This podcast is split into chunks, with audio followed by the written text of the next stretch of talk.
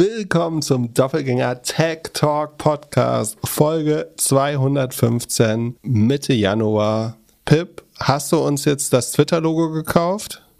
Äh, nee, weil ich befürchte, dass die Frachtkosten zu hoch sind. Das war eine ganz schön große Box.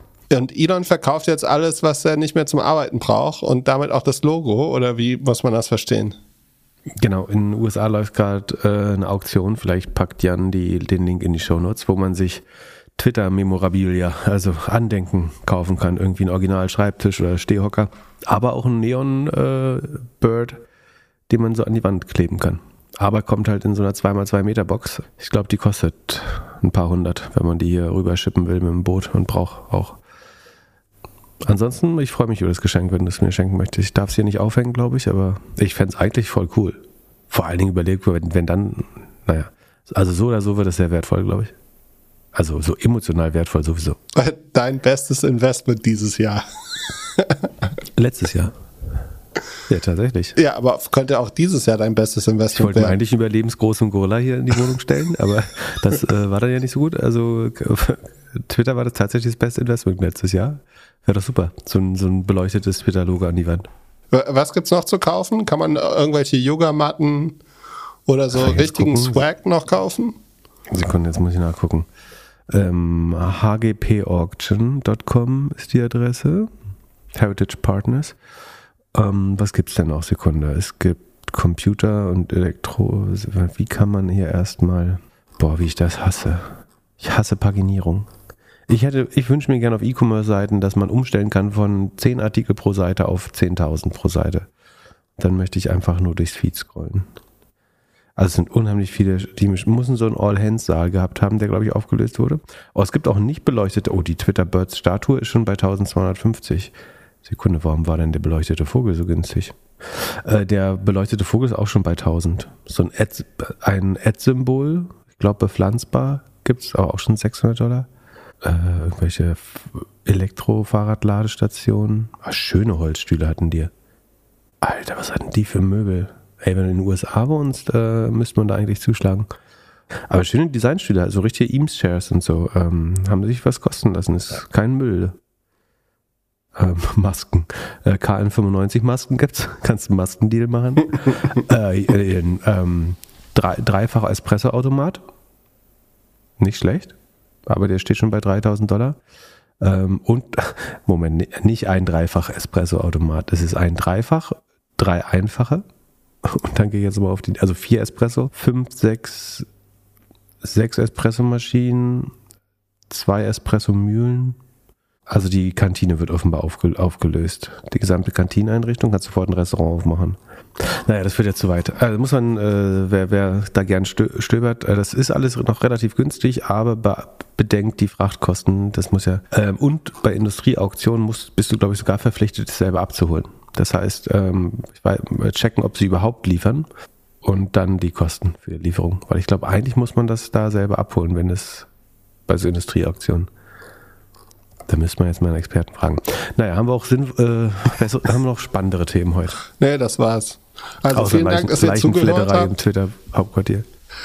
Ja, wir haben eine ganze Menge an Fragen und ein bisschen AI und äh, natürlich dein neues Lieblingsthema ESOPs ist auch wieder reingeflogen. Aber lass erstmal so ein bisschen Startup-Welt äh, Fragenrunde machen. Und zwar hat Fabio gefragt, ob man das äh, Amazon Roll-Up-Modell, das ja scheinbar nicht funktioniert hätte, weil, und ein, ein Grund war wohl, dass die Selbstversklavung nicht mehr geklappt hat, nachdem man ein Team übernommen hat. Also ich habe selbst Ausbeutung, glaube ich, gesagt, nicht Versklavung, äh, aber ja. ja oh. Damit ist gemeint, dass der Einzelunternehmer oder Unternehmerin ähm, in der Regel natürlich mehr als acht Stunden arbeitet und äh, sehr viel Energie in das Business steckt. Und einerseits kann man natürlich bei dem Modell Synergien heben, andererseits ist es eben so, dass der neue Geschäftsführer wahrscheinlich nicht 16 Stunden arbeiten wird dafür und am Wochenende und so weiter. Das ist damit gemeint. Hm? Was sind andere Gründe, warum es nicht funktioniert hat? Oder scheinbar nicht funktioniert also ich hat? Ich würde jetzt noch nicht abschließend sagen, dass es nicht funktioniert hat. Es wurde natürlich damals äh, sehr stark gefundet. Ne? Das sind so Razer, Seller X, ähm, Berlin Brands Group, Thrasio war das, glaube ich, das erste. Also ich glaube, ein nachhaltiges Problem ähm, ist, dass am Ende, um zu wachsen, musst du ja immer neue pra Produktkategorien erschließen. oder irgendwie darauf hoffen, dass bei Amazon das Volumen wächst. Das ist jetzt in den letzten zwei Jahren einfach nicht besonders stark passiert, ne? Oder im letzten Jahr vor allem, im letzten im Jahr davor schon. Aber ähm, das war jetzt auch ein schlechtes Jahr, was Wachstum angeht. Dann professionalisiert sich das natürlich zu, ähm, zunehmend und die, die Profite werden weg, äh, competed away, sagt man im Englischen. Ähm, wie würde man das im Deutschen sagen? Die Marge sinkt aus Wettbewerb-Intensitätsgründen. Das ist wahrscheinlich eine gute Umschreibung. Die chinesischen Verkäufer gehen teilweise direkt äh, zum Markt, eventuell mit dem gleichen Produkt, was sie für andere herstellen, professionalisieren sich dabei. Dann glaube ich, ultimativ ist ähm, Amazon halt auch kein gesundes Ökosystem, auf das ich bauen wollen würde. Und die Fantasie, dass man nebenbei ein eigenes D2C-Business aufbaut, das hat aus meinem Verständnis für die allerwenigsten geklappt eigentlich. Also, dass du direkt zu so einer Brand gehst und da einkaufst. Das haben die allerwenigsten geschafft, äh, irgendwie im erheblichen Maße zu schaffen. Und irgendwann ist die Produktpipeline halt alle. Und eventuell war dann der Unternehmer, der verkauft hat, vielleicht doch kreativer oder hat die Kontakte zu den besten Leuten gehabt und ähm, ist gar nicht so einfach, eine Produktabteilung zu bauen, die immer wieder neue Top-Küchenmixer und was weiß ich äh, erfindet. Und irgendwann ist dann vielleicht auch eine ganze Menge schon erfunden. Ähm, jedes Markenprodukt nochmal günstig äh, in China zu, äh, in verschiedenen Qualitätsstufen, Farbendesigns, gebaut. Und ich glaube, dann wird es irgendwann schwer zu, zu wachsen. Auch. Das ist, diese Roll-Ups sind ja Fremdkapital finanziert. Und ähm, natürlich ähm, funktioniert das alles deutlich einfacher, wenn Geld äh, 2,9 Prozent kostet äh, und nicht für das Modell wahrscheinlich 8, 8 bis 10 Prozent, würde ich schätzen. Bräuchtest du, äh, um so Händler aufzukaufen gerade. Und so viel Marge musst du erstmal abschmeißen. Ja, aber eigentlich war der Ansatz doch, man übernimmt ganz viele Produkte und macht dann alles auf einmal gemeinsam organisiert. Also Marketing macht dann ein Team und nicht irgendwie jeder einzeln. Vielleicht schafft man es irgendwie im Einkauf Geld zu sparen, vielleicht schafft man bei der Logistik irgendwie alles äh, aus einem Lager oder aus, äh, irgendwie aus einer Hand zu machen und da ist günstiger auf Scale zu machen als, als sonst alle Einzelnen, oder? Genau, es gibt zwei Kalküle. Das eine ist, das, was du alles gerade nennst, sind ja sogenannte entweder Synergie- oder Skaleneffekte. Also Synergieeffekte heißt eben, du brauchst nur noch eine Buchhaltung, noch eine HR-Person, falls es überhaupt eine gab. Ähm, also die Ge Gemeinschaftsfunktion kannst du dir teilen, dadurch entstehen Kostenvorteile. Ähm, gleichzeitig hast du durch die schiere Größe halt eventuell andere Vorteile beim Einkauf, weil du musst die Beziehung zu den Herstellern äh, nur einmal zentral pflegen und nicht für jedes äh, Produkt selber. Das ist sicherlich eins, worauf man gesetzt hat. Dem entgegen steht eben die verlorene Effizienz bei der Selbstausbeutung. Und ob das eben dann nicht doch nur ein großes Unternehmen ist und man äh, dann eventuell die Produkte. Und es könnte natürlich noch sein, dass man idealerweise würde man vielleicht sogar zwei in dem gleichen Markt kaufen und könnte dann eventuell die Preise senken. Wobei da bin ich mir eben nicht sicher, ob das nicht sofort jemand ausnutzen wird. Das ist die Frage, ne? ob du, du könntest ja sagen, die zwei besten Hersteller für, du kaufst die besten Hersteller für ein relativ einzigartiges Produkt in irgendeiner Kategorie und dann hast du nicht mehr so viel Preiswettbewerb. Aber A, könnte Amazon den Wettbewerb dann selbst mit befeuern, indem sie einsteigen in die Kategorie oder das Produkt. Ähm, oder es würden wahrscheinlich schnell neue Händler kommen, die die, die Lücke sehen. Ähm, das heißt, ich glaube, die, die Konkurrenz ist schon intensiviert. Das andere ist, worauf man sicherlich gesetzt hat, ist dann eine Multiple-Arbitrage. Also dass Razer oder Thrasio wahrscheinlich auf 4, 5, na nee, 4, 5 mal Umsatz ist ein bisschen viel, sagen wir auf, auf zweimal Umsatz oder sowas raisen könnte oder einem 8er, 10er Multiple auf die Earnings, wahrscheinlich mehr, weil sie so schnell gewachsen sind am Anfang und man die Händler aber eventuell vier, vier, fünf Mal EBIT äh, einkauft oder einmal oder ein, ein halbes Mal Umsatz. Ähm, weiß nicht, was da jetzt noch die gängigen Preise sind. Und dass man so theoretisch eine schöne Lawine aufbauen kann, die von alleine wie so ein Schneeball immer größer wird, bis sich das Zinsszenario ändert. Dann kriegt, äh, kriegen die großen Unternehmen nicht mehr die Bewertung. Die Händler sind relativ gesehen aber genauso profitabel wie vorher eigentlich, stark vereinfacht. Und dann ist das Modell auf einmal nicht, nicht mehr ganz so spannend, weil die Lücke zwischen den beiden Bewertungen nicht mehr so groß ist auf einmal und die Fremdkapitalkosten für die Übernahmen äh, größer sind. Also da hast du Druck aus beiden Seiten. Und dann schwerer. Ich würde jetzt noch nicht sagen, dass es deswegen gescheitert ist, aber ist, vorher war es vielleicht äh, noch einigermaßen einfach, jetzt wird es deutlich schwerer. Und das organische Wachstum, also das Wachstum ohne neue Übernahmen. Das musst du, glaube ich, erstmal zeigen. Also, dass du, sagen wir mal, ein Thrasio würde jetzt einen mittelgroßen Amazon-Händler kaufen, der Küchengeräte herstellt. Zum Beispiel 60s Design Rührmaschinen. Also so einen einfachen so Thermomix aus den 60s. Also sieht schick aus, aber ist relativ günstig. Trotzdem gut, einigermaßen gute Technik drin. Kostet dann vielleicht nur 150 Euro oder sowas und den kaufst. Und die Frage ist, wie kannst du dessen Produktpalette weiterhin um 20, 30 Prozent im Umsatz steigern? Also entweder den Umsatz pro Unit ähm, oder pro SKU ähm, oder die Produktpalette erweitern. Das, glaube ich, ist gar nicht so einfach at scale zu machen. Also, dass du 50 Unternehmen kaufst und du schaffst es für jedes Unternehmen, dass ihre dass sie organisches Wachstum zeigen, ist, glaube ich, äh, weit schwerer als gedacht und ist, glaube ich, auch strategisch eine wir hatten ganz am Anfang darüber geredet, äh, fand ich, oder mehrmals, glaube ich schon. Und äh, das ist immer der Punkt, wo ich, wenn ich mir sowas angeschaut habe, Fragen hatte, ob man wirklich die Produktpipeline so voll behält, ähm, wie die Firmen, die jetzt bis hier gekommen sind. Weil ich glaube, viele haben auch verkauft, als sie eventuell gesehen haben, dass sie nicht mehr selber alleine gut weiterkommen äh, mit neuen Produkten und so. Fabio fragt jetzt, ob man so ein Modell nicht für unabhängige Takeaway-Pizzerien Pizzerien machen könnte. Also Pizzaläden aufkaufen und dann Einkauf bündeln, Digitalisierung machen, Operations Marketing, alles über vielleicht eine Brand und es somit zu schaffen, ja, eine große Marke aufzubauen. Ich hätte jetzt gedacht, das ist einfach Systemgastronomie. Ja, das ist eine Möglichkeit. Also du musst eigentlich unterscheiden. Also die Alternativen sind dieses sogenannte Roll-Up. Ähm, also du kaufst viele kleine dazu, diese existierende, mit einem ähnlichen Rational, was wir gleich nochmal erklären in dem Fall. Also wie, wie würde es da aussehen? Dann gibt's, du ähm, baust einfach eine neue Brand, betreibst sie selber.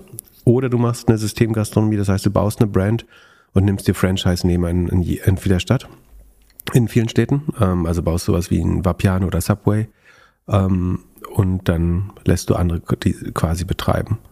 Und hast dann aber zum Beispiel eine deutschlandweite Platz, Joey's Pizza zum Beispiel, oder Domis, Domino's, ne? Sowas, ne? Domino's ist ja, ja. hoch profitables Unternehmen. Ähm, eine der besten Aktien der letzten 20 Jahre, äh, glaube ich. Eine der Top 10 nach Rendite, würde ich denken. Ich glaube, es gibt eigentlich keinen Grund, die aufzukaufen. Also was kaufst du bei einem Restaurant? Ähm, wirklich. Location, also, Kundenkontakte? Ja, genau. Hier geht es ja jetzt um Takeaway. Da ist die Frage, wie treu sind Takeaway-Leute? Also ich bin sehr treu an meinem Pizzalieferanten. Ja, stimmt schon, genau. Aber wenn du es dann vereinheitlichst, also wo holst du diese Energien her? Er schreibt hier Einkauf. Pizza, das Problem ist, Pizza hat ja relativ wenig Waren. Also äh, Wareneinsatz eigentlich. Ne? Also du hast Mehl, so Vielleicht kannst du nochmal 10% beim Mehl sparen oder 20%, wenn es zentral einkaufst. Aber ich glaube, so groß sind die Unterschiede einfach nicht. Der Unterschied wird dann nur sein, dass er jetzt einer zum, zur Metro fährt und nicht fünf. Ja, aber am Ende verteilt muss ja, also am Ende distribuiert werden muss es trotzdem und Restaurants lassen sich ja auch in der Regel beliefern. So. Ob du jetzt als Kette das Mehl deutlich günstiger bekommst, weiß ich nicht. Das Gemüse und so.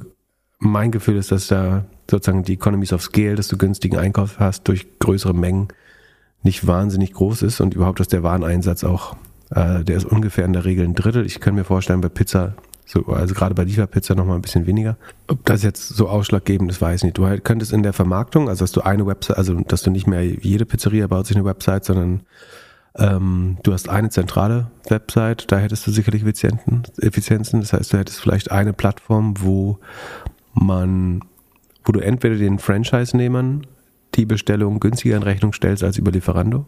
Oder du sagst, das ist ein Marketing-Service unserer Brand, da zahlst du gar nichts ähm, für, die, ähm, für alles, was über die Website generiert wurde. Das würde vielleicht noch funktionieren. So ein bisschen HR könntest du wahrscheinlich zentral machen, also die Personalgewinnung, Personalverwaltung. Ähm, es gibt ja ähm, Milano Pizza, nee, Milano Weiß, oder wie heißen die? Ich glaube Milano Weiß, Sekunde.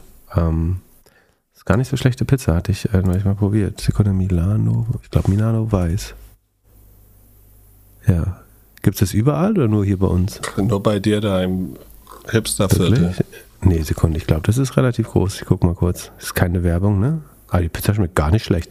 Ähm, Also nicht so schlecht wie viele andere. Nee, gibt es auch Bergisch Gladbach, Offenbach, Potsdam, Wiesbaden, Hamburg, Köln. Ähm, ist aber, glaube ich, am Wachsen. Die machen das so ein bisschen, ne? dass du hast eine zentrale Plattform, eine eigene Webseite ähm, und verkaufst das, ich weiß nicht, ob es Franchise oder selbst betrieben ist. Tatsache. Auch in glaub, Hamburg. Mhm. Ja, probier mal. Ist lecker. Ähm, Hast du einen Gutscheincode für mich? Ähm, kriegst du, du kriegst einen 10 Euro, wenn du dich erstmal anmeldest, kriegst du so, also über die eigene Website oder nee, wenn du über Lieferando bestellst, legen sie dir einen 10 Euro Gutscheincode rein, wenn du, um die anzutrainieren, nächstes Mal äh, in der, über die eigene Website zu bestellen, was äh, ja auch schlau ist. Ähm, ich weiß nicht, ob diese Roll-Up-Sache äh, so sinnvoll ist. Also die kleinen Pizzaläden leben ja schon von ihrer Identität und würdest du die jetzt overpatchen mit so einem Milano-Sticker sozusagen, das ganze Restaurant einkleiden, dann würde, glaube ich, würden die einen Teil der Kunden verlieren. Produktqualität würde sich ja ändern. Du brauchst ja, eine, für, wenn die Marke konsistent sein soll, muss ja in jeder Stadt gleich schmecken. Also das ist ja Systemgastronomie, ne? Dass die Pizza wirklich überall gleich steht und die Olive auf der Quattro Stagioni immer am gleichen Punkt liegt.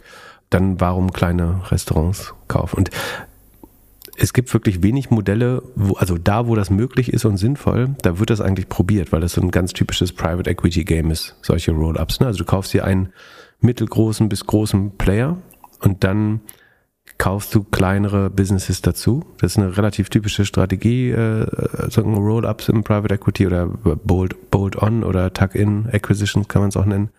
Ähm, also dass du kleinere immer hinzukaufst ähm, und zu einem größeren Kuchen dazu packst. Das wird bei Krankenhäusern gemacht, bei Arztpraxen, Zahnärzten, äh, keine Ahnung, Fahrschulen versucht das jetzt jemand, äh, ja. Bis, na gut, also Fahrschulen ist vorher noch keiner drauf gekommen vielleicht. Also vielleicht gibt es schon noch Märkte, wo es sich lohnt, das anzugucken. Aber oft ist das ja so ein bisschen Arbitrage, dass man Leute, die kurz vorm Ruhestand sind, kauft. Ähm, vielleicht macht das auch jemand bei Versicherungsmaklern sogar so. Ähm, du kannst die Leute kurz vorm Ruhestand kaufen und dann kriegst du das Business vielleicht günstig, wenn du dir eine Lebensrente gibst oder eine Einmalzahlung. Aber irgendwann brauchst du ja wieder einen neuen Fahrlehrer dafür, den du ausbilden musst. Ähm, von, genau, bei Ärzten hast du eigentlich das gleiche Problem. Ich will nicht sagen, dass da alle Ideen schon gespielt worden sind, ähm, aber es haben sich, glaube ich, viele Business School Studenten und Private Equity Analysten da verschiedenste Märkte schon angeschaut. Und ausgerechnet bei Pizzerias sehe ich da jetzt, ähm, zumindest bei unabhängigen Kleinen, sehe ich das nicht spannend. Ich sehe, die, die Synergien sind, glaube ich, viel zu klein.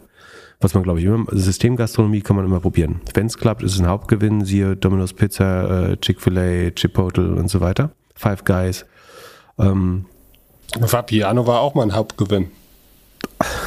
Äh, das war einfach ein beschissenes Konzept. Das war die, die Nachteile zweier Konzepte miteinander verbinden. also die, die lange Wartezeit von Restaurants und dann aber es noch extrem ungemütlich im Stehen in so einer industriellen Großbäckerei-Atmosphäre. Ähm, das war wirklich mal die dummste Idee aller Zeiten.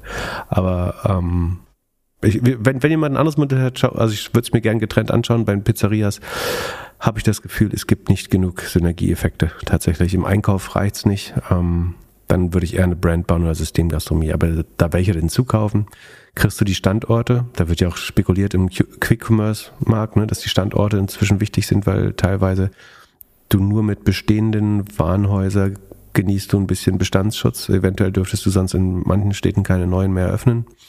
Das ist bei Pizzerias jetzt nicht ganz so hart. Ähm, also also besser die beste Pizza finden und dann das ausrollen. Genau. Aber ich meine, prinzipiell vielleicht, ich glaube, da weiter zu schauen, ich will gar nicht die Leute so ähm, entmutigen. Ne? Also der, das Play wäre immer, wir kaufen so ein bisschen kleinere Geschäfte, die über ihren Zenit hinaus sind, weg, digitalisieren sie, holen uns die Stammkundschaft. Aber die Frage ist eben, schafft man es dann auch von dort aus organisch zu wachsen? Und es ist nicht ein Einmaleffekt, den man, den man hebt. Also mehr als Optimierung und äh, eher auf Wachstum. Dann hat Patrick uns gefragt, ob wir uns mal Einride oder Enride anschauen könnten. Er sei über zwei verschiedene Venture Funds dort investiert. Hast du schon mal was von Enride gehört? Mm, ich glaube ja, aber nur so sehr entfernt. Also ich bis zu dieser E-Mail noch nie. Und, Und was ist dein Eindruck? bin so ein bisschen abgetaucht in YouTube und so. Die, die äh, Firma aus Schweden baut autonome LKWs. Hat mittlerweile so 650 Millionen Dollar geraced und hat einen sehr guten Internetauftritt und YouTube-Auftritt. Fast so gut, dass bei mir so ein paar rote Fahnen angehen. Aber da, das so gut ist. Das Marketing ja. machen sie relativ, also A, wir sind weder Logistik noch Mobilitätsexperten, beziehungsweise Herr Glückler ist vielleicht sogar so ein klein, kleiner Mobilitätsexperte, aber äh, wir können das natürlich alles gar nicht äh, so genau wissen, sondern beurteilen das so ein bisschen nach Bauchgefühl. Aber wir wurden hier nach unserer Meinung gefragt, warum auch immer.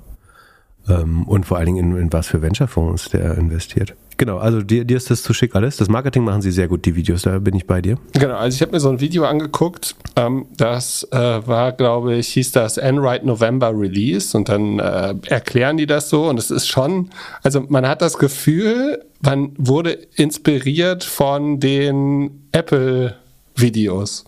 Es geht sehr, also die, die neuen Videos, die jetzt äh, Tim Cook und so macht. Und ganz am Ende gibt es sogar so ein Bit, der, der so Steve Jobs mäßig One More Thing. Also ist schon sehr, äh, äh, äh, es erinnert einen, oder mich hat es auf jeden Fall sehr daran erinnert und es ist so ein bisschen too good to be true. Und wenn man dann weiter in dieses Rabbit Hole ein, äh, reingeht, dann äh, könnte man auch fragen, also es gibt ja äh, äh, schon oft eine gewisse Korrelation mit Leuten, die im Profil äh, Forbes 30 unter 30 haben. Aber gut, da, da, das äh, lassen wir mal. Ähm, so ich finde vor allen Dingen krass, dass sie in dem Video so anfangen mit äh, das erste Dampfschiff, die erste Eisenbahn ja. und der, der erste Weltraumflug und sagen, das auf einen, auf eine, auf, wie sagt man das, in, in eine Liga sich tun mit diesen Durchbrüchen. Ähm, ja. Am Ende bauen sie autonome elektrische Trucks. Ähm, die man auch von der Ferne regeln kann. So und genau. ist schon, äh, wenn man jetzt überlegt, so dass äh, diese ganzen äh, LKWs, die, die von A nach B fahren, so das kann man schon besser machen mit ein bisschen Technik. Ne? Man könnte überlegen, ob die vielleicht äh, die Sachen beladen und dann losfahren und wenn sie dann an der Autobahn angekommen sind, dass man sie dann, dass der Fahrer, die Fahrerin dann aussteigt und man dann einfach äh, autonom die Strecke fährt und dann auf der anderen Seite kommt wieder jemand und, und macht die letzte Meile nochmal. So, da gibt's bestimmt unglaublich viele Wege, wie man das verbessern kann, auch nachhaltiger, auch autonomer, auch Batterie Aber und so weiter. Ja nicht, weil es gibt ja gar keine Kabine mehr. Also das Umsteigen, also wie du das gerade erklärst mit dem Umsteigen, das funktioniert nicht, ja. weil es gibt ja keine Fahrerkabine in dem, in dem Ding. Ich, ich meine also das jetzt, muss schon End-to-End -End fahren, so, so wie ich das verstanden habe. Ja, klar, aber äh, ich meine jetzt für den Markt generell. Was ich bei denen so ein bisschen strange finde, ist, dass sie halt einfach alles machen. Ne? Also sie, sie, sie haben irgendwie tausend verschiedene Projekte da am Laufen und, und sagen so, hey, wir machen das in dort, wir machen das in LA, wir machen das hier in, äh, in Deutschland äh, und in Schweden und so weiter und wir bauen hier so ein Hub und äh, ich, ich habe das Gefühl, so von außen machen die zu viele Hochzeiten auf einmal. Aber wenn sie es gewinnen, dann gewinnen sie es wohl. Ähm, und hast du irgendwas an Zahlen herausgefunden? Auf Signal hast du mir von noch was anderes geschrieben. Möchtest du das nochmal sagen? Nö. Möchtest du nicht sagen? Nö.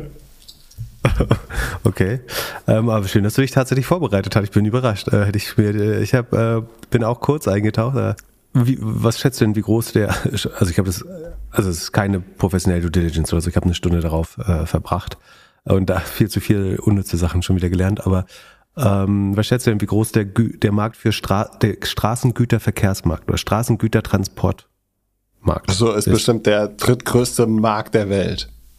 Nee, das nicht, aber schon substanziell groß. Also in der EU ist er 350 Milliarden. Also das ist, äh, also ist ja auf Güter beschränkt. Das heißt, es ist quasi der Speditionsmarkt oder der, der bodengebundene oder straßengebundene Speditionsmarkt.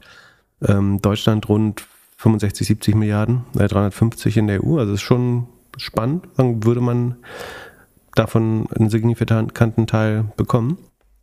Ähm, was habe ich mir noch angeschaut? Der Gründer kommt von Volvo Trucks vorher, ähm, also aus der Fertigung dort. Ähm, das ist schon mal gut, so wenn, wenn jemand äh, zumindest äh, jetzt nicht vorher, na gut, ähm, also ist gut, wenn man da relevante Erfahrung hat. Ähm, was ich komisch fand, ist, dass äh, die CMO den gleichen Namen hatte ab 2020 wie er und vorher nicht. Ähm, aber wo die Liebe hinfällt, ich, ich würde sagen, tendenziell ist das so ein bisschen Red Flag oder macht es nicht einfacher. Aber es gibt ja auch Leute, die total auf so Pärchenkonstellationen stehen. Ne? Also Frank Thelen ist irgendwie bei, ähm, wo war das so? Hier Ankerkraut war sowas. Ich glaube Central, ähm, ich glaube diese Solarjachten, äh, Quatsch. Ähm, ähm, ich halte das eher für problematisch. Dann Forbes 30 under 30 äh, ist, das war glaube ich jetzt seine Frau, nicht er, oder? Ja. Genau.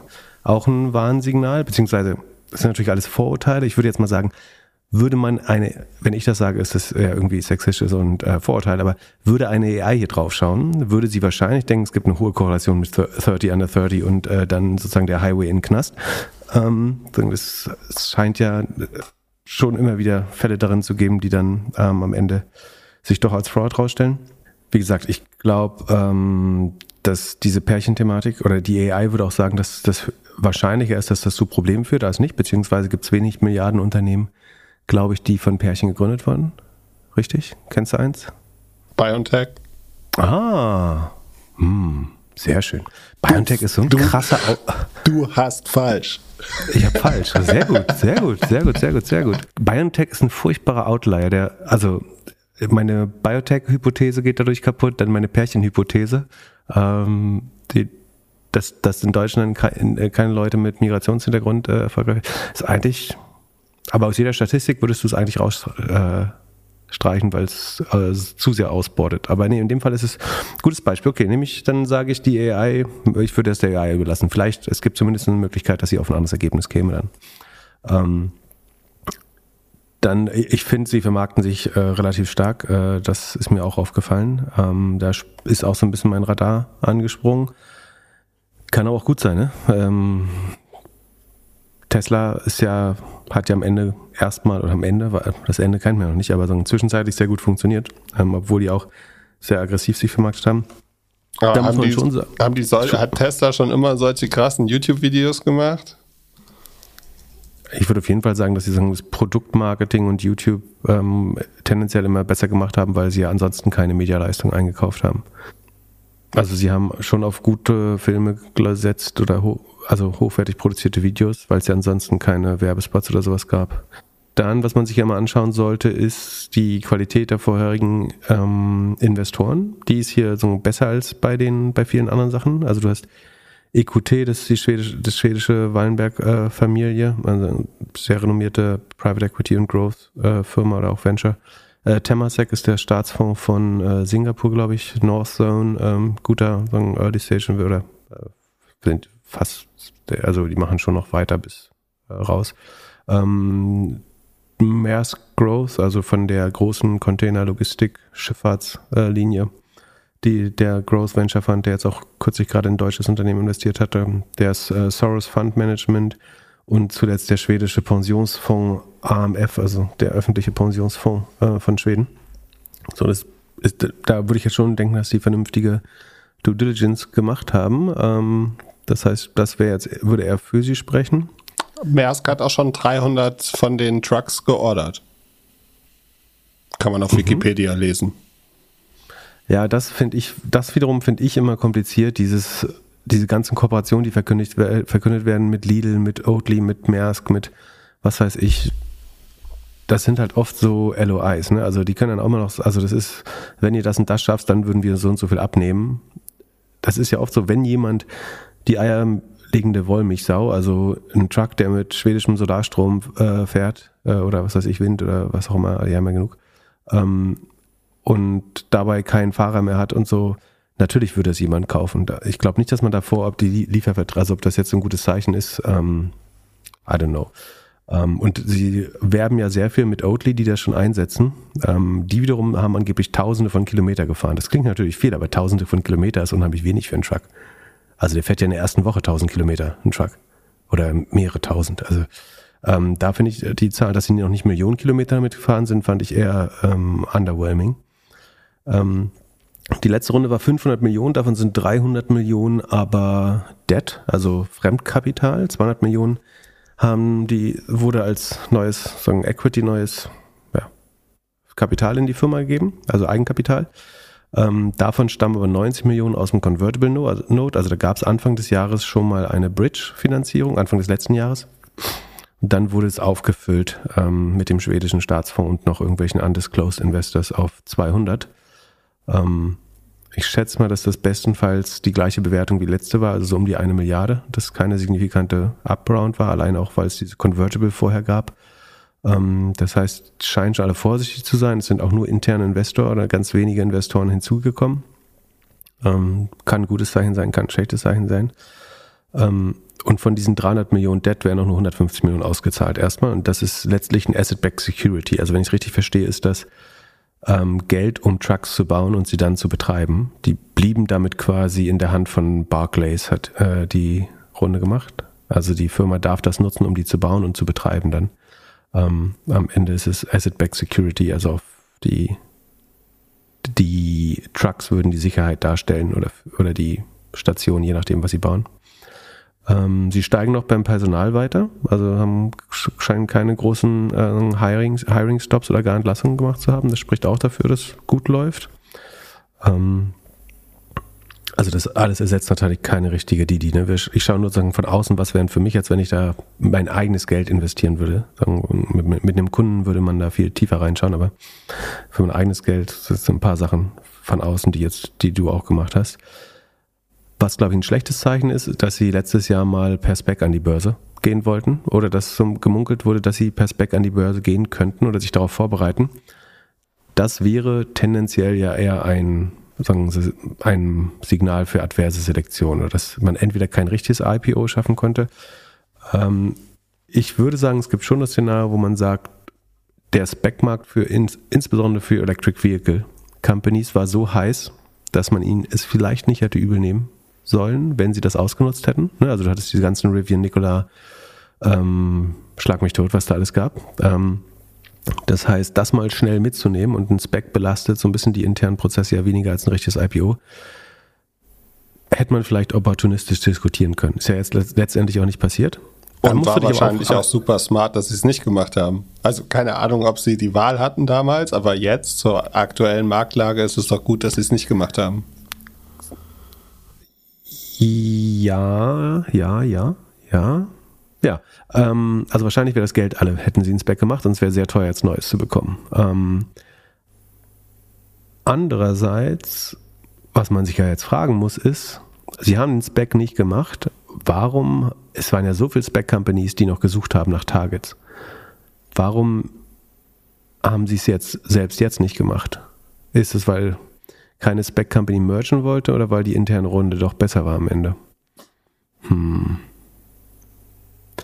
Naja, aber also, vielleicht auch ein bisschen schlechtes Signal, aber ich, hätten sie damals das Backgeld mitgenommen, hätte ich gesagt, hätte ich, glaube ich, gesagt, ey, wenn, wenn die Bewertungen, die damals gezahlt wurden von Specs für Electric Vehicle Companies auf Basis von äh, dünner Luft, ähm, Vielleicht wäre es auch opportunistisch äh, schlau gewesen, das mitzunehmen. Im Nachhinein hast du recht, wäre es wahrscheinlich nicht schlau gewesen. Ähm, aber dafür müssen, müssen die Investoren es jetzt weiter finanzieren.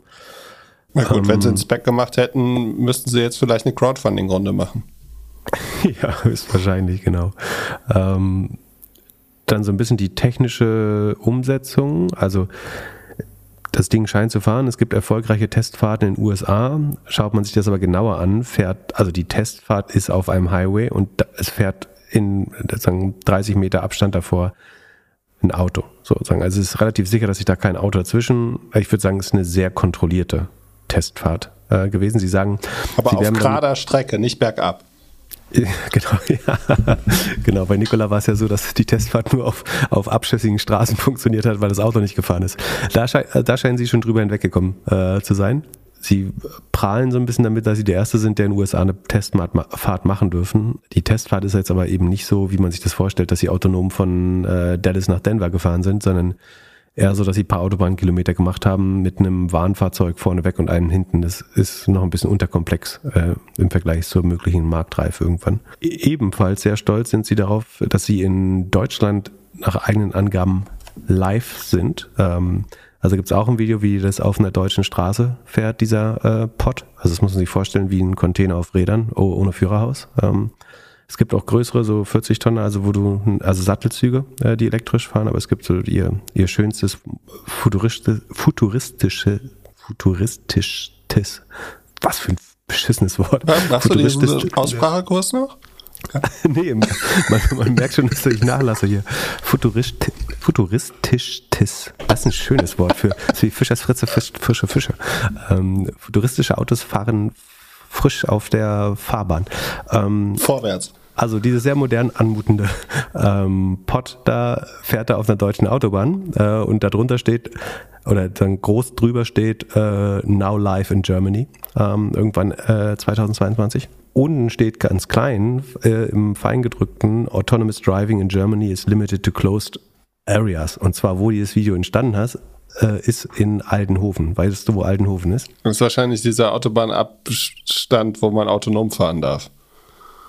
Also genau genommen ist es nicht mal eine Autobahn, sondern es ist äh, auf äh, in der Nähe, also in der Nähe von Aachen oder so, wenn man eine Linie ziehen würde zwischen Lützerath und Aachen, um das Thema auch mal definitiv, nein, darüber reden wir heute nicht, aber sagen, wenn du von Lützerath nach Aachen fahren würdest, wäre es auf der halben Strecke, ähm, ganz nah bei Hambach, beim Hambacher Forst.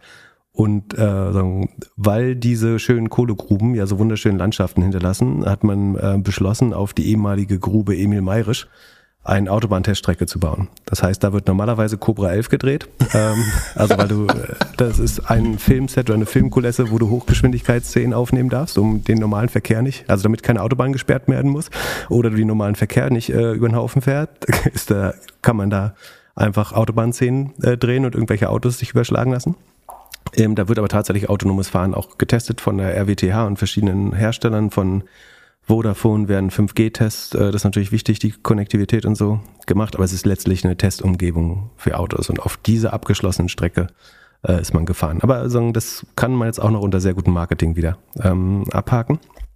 Dann muss man immer eben sagen, was ja spannend ist, dass das sogenannte Human-led Autonomy ist. So, das heißt, das Auto kann theoretisch einigermaßen autonom fahren, ähm, damit man aber irgendwie eine Chance hat, eine regulatorische Zulassung dazu bekommen, wird es wahrscheinlich irgendwo einen zentralen Fahrer geben. So wie die ähm, äh, US-Soldaten in Rammstein sitzen und die Drohnen lenken, sitzen dann eben irgendwo anders äh, Menschen, die im Ernstfall eingreifen können, wenn so ein Auto Probleme hat. Man geht davon aus, dass ein Fahrer durchaus mehr als ein Fahrzeug steuern kann. Also hat verschiedene Effizienzvorteile. Das erste ist, theoretisch, wenn es gut funktioniert, ähm, die, man kann ja sehr gut rechnen, wie, wie wahrscheinlich das ist, dass zwei Autos gleichzeitig äh, ein Problem haben. Und dann kannst du es wie so ein Callcenter machen, dass ähm, alles, was problemlos ist, wird so weggeschippert und wenn sich ein Problem andeutet, entweder bremst das Auto erstmal automatisch und der Fahrer wird nur gebraucht, um es wieder anzuwerfen und die, Stra die Position oder die Situation zu clearen quasi.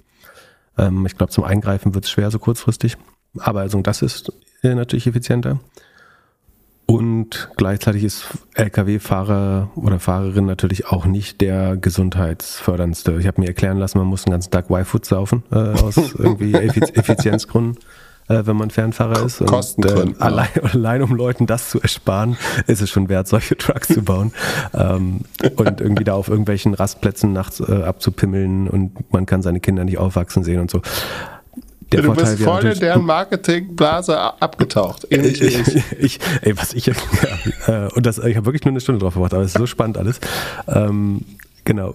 Und also das Coole ist natürlich, du könntest theoretisch, ähm, du hast höhere Utilization, du könntest einen Truck sagen, du, du müsst, müsst ihn zwischendurch laden, aber ansonsten kannst du ihn rund um die Uhr ähm, betreiben. Im Moment muss der wegen der Lenkzeiten ja irgendwo, entweder musst du zwei, zwei Leute aufs äh, hier Gehäuse setzen da aufs, auf den Bock ähm, oder du musst zwischendurch immer acht Stunden schlafen, ähm, oder die, was immer die Mindestdauer ist und Pause machen und sowas.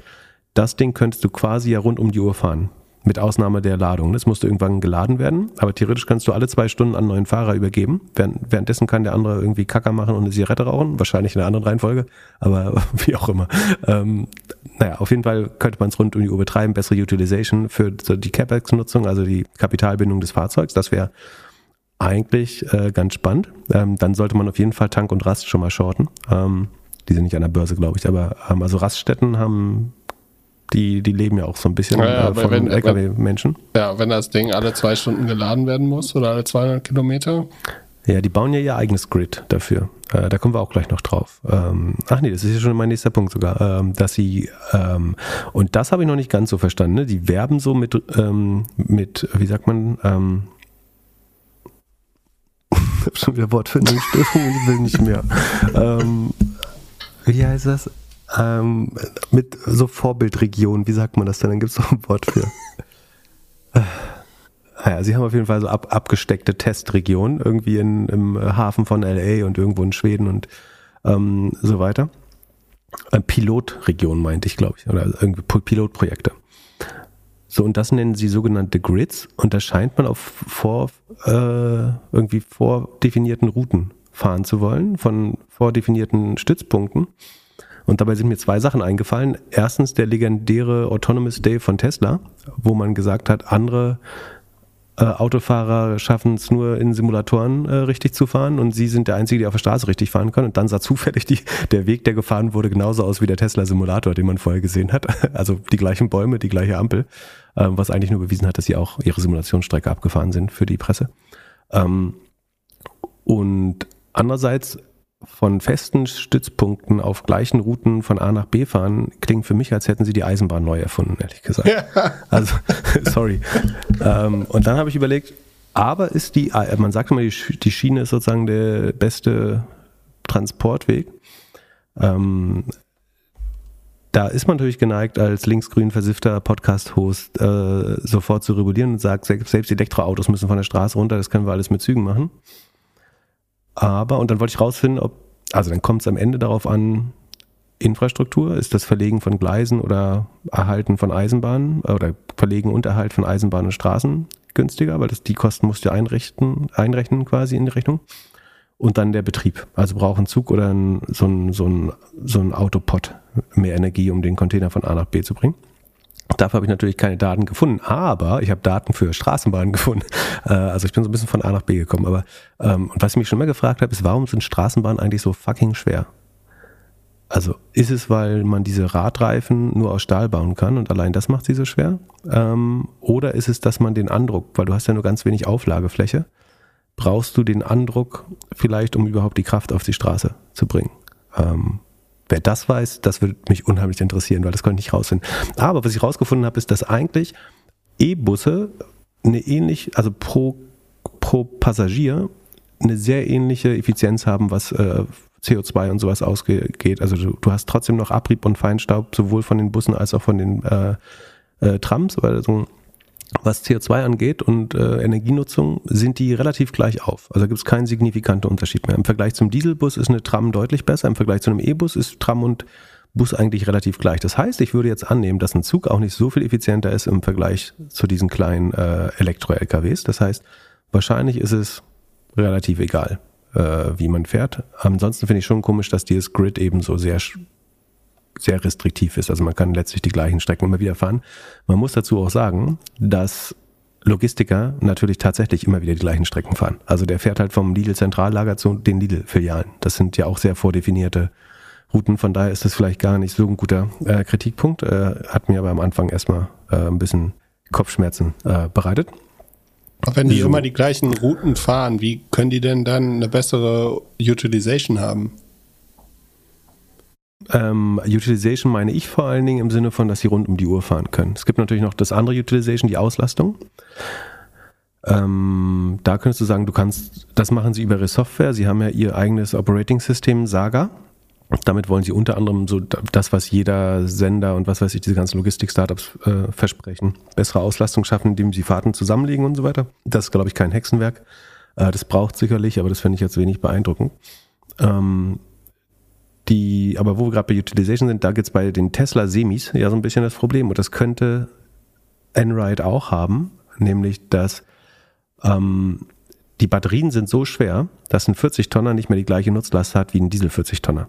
Ähm, weil das Auto einfach so schwer ist, kannst du nicht mehr so viel zuladen.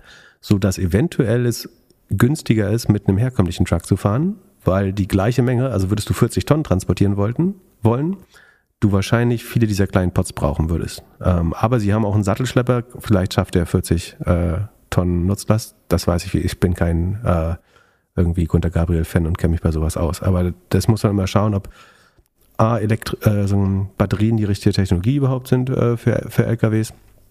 Dann eben, wie viel Nutzlast die eigentlich verbrauchen, äh, einfach um die Batterien hin und her zu fahren. Äh, das sind ungefähr vier Tonnen, äh, glaube glaub ich, ähm, pro Truck, die allein die Batterien wiegen. Das wiegt ein äh, irgendwie 200, 500 Liter Tank natürlich nicht. Ähm, dafür ist der, Elektro äh, der, der Dieselmotor schwerer als der Elektromotor. Das muss man so ein bisschen abwägen, ist nicht ganz einfach. Ähm, plus, ich glaube, Elektrotrucks dürfen zwei Tonnen schwerer sein, weil sie elektrisch sind und dürfen dann 42 Tonner sein, glaube ich, oder irgendwie so. Ähm, dann hast du das regulatorische Risiko natürlich. Also wird das jemals zugelassen werden, dass das halbautonom oder autonom fährt? Ähm, halbautonom könnte eben klappen, aber im Moment ist man weit davon entfernt, muss man eben sagen. Da kann man sagen, es gibt bestimmt Räume wie Dubai oder so, wo sowas ähnlich wie Flugdrohnen und so besonders früh äh, reguliert wird oder entreguliert wird, dereguliert wird. Andererseits ist ausgerechnet in Dubai dieses Produkt am unnützsten, weil ähm, dort Fahrer im Vergleich zu äh, den sonstigen Kosten verschwindend gering. Also die Fahrer kommen halt aus Bangladesch oder Nepal oder Indien und kosten wirklich nichts. Also wahrscheinlich ist die Subscription Fee für so eine Software höher, als was ein Fahrer kosten würde in Dubai. Das heißt, du hast so ein bisschen Dilemma, ähm, dass du dort vielleicht Deregulierung haben würdest in ein paar Ländern, aber der wirtschaftliche Anreiz ist minimal in den Ländern sowas machen. Man kann es natürlich trotzdem, weil man ein Vorzeigestaat sein will. Ähm, und ich glaube, die meisten Golfstaaten würden das allein aus Technologieoffenheit äh, gern so machen, aber ähm, der wirkliche wirtschaftliche Impact ist da vielleicht am kleinsten. Äh, während er hier in, in Europa natürlich unheimlich groß ist, weil wir haben ja, wir hatten das mal dieses UK-Problem, ne, aber überall fehlen natürlich äh, Logistikmitarbeiter und Lkw-Fahrer und Fahrerinnen. Ähm, das heißt, um die demografische Lücke bei dem Job zu schließen, wäre das natürlich eine unheimlich wichtige Lösung, wenn einfach eine Person und die würde vielleicht dann nicht in Europa sitzen. Ne? Ähm, du hätt, die würde wahrscheinlich eher in Lagos oder irgendwo in Kenia oder Südafrika sitzen, weil es günstiger ist, gleiche Zeitzone. Ah, und du willst ja auch welche in anderen Zeitzonen. Das heißt, du würdest vielleicht sogar ein paar in, ein paar in Bangalore sitzen haben oder in Bangladesch oder Nepal oder pa Pakistan oder was weiß ich. Ähm, die, oder Philippinen. Die könnten quasi die Morgensschichten, also im frühen Morgen fahren, wo man eigentlich niemanden aufwecken will in Europa. Dann fährt über unsere Tageszeit fährt jemand in Zentralafrika äh, oder Südafrika oder was weiß ich, Algerien und morgens, äh, äh, Entschuldigung, abends fährt jemand in Chile oder Ecuador.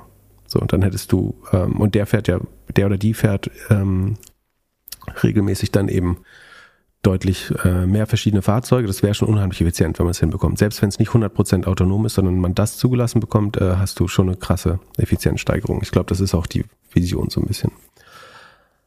Aber, soweit ich den Markt verstehe, ist Truckfahren ja nicht nur Truckfahren, sondern es ist vor allen Dingen auch Beladen, Entladen. Also der Typ, der oder die, die Person, die das Auto steuert, was 14 äh, Lidl-Märkte abfährt oder sagen wir sechs an einem Tag, ähm, die muss vor allen Dingen die Paletten immer hoch und runter holen und nicht immer die ganze Ladung, sondern einzelne Ladungsbestandteile und so weiter.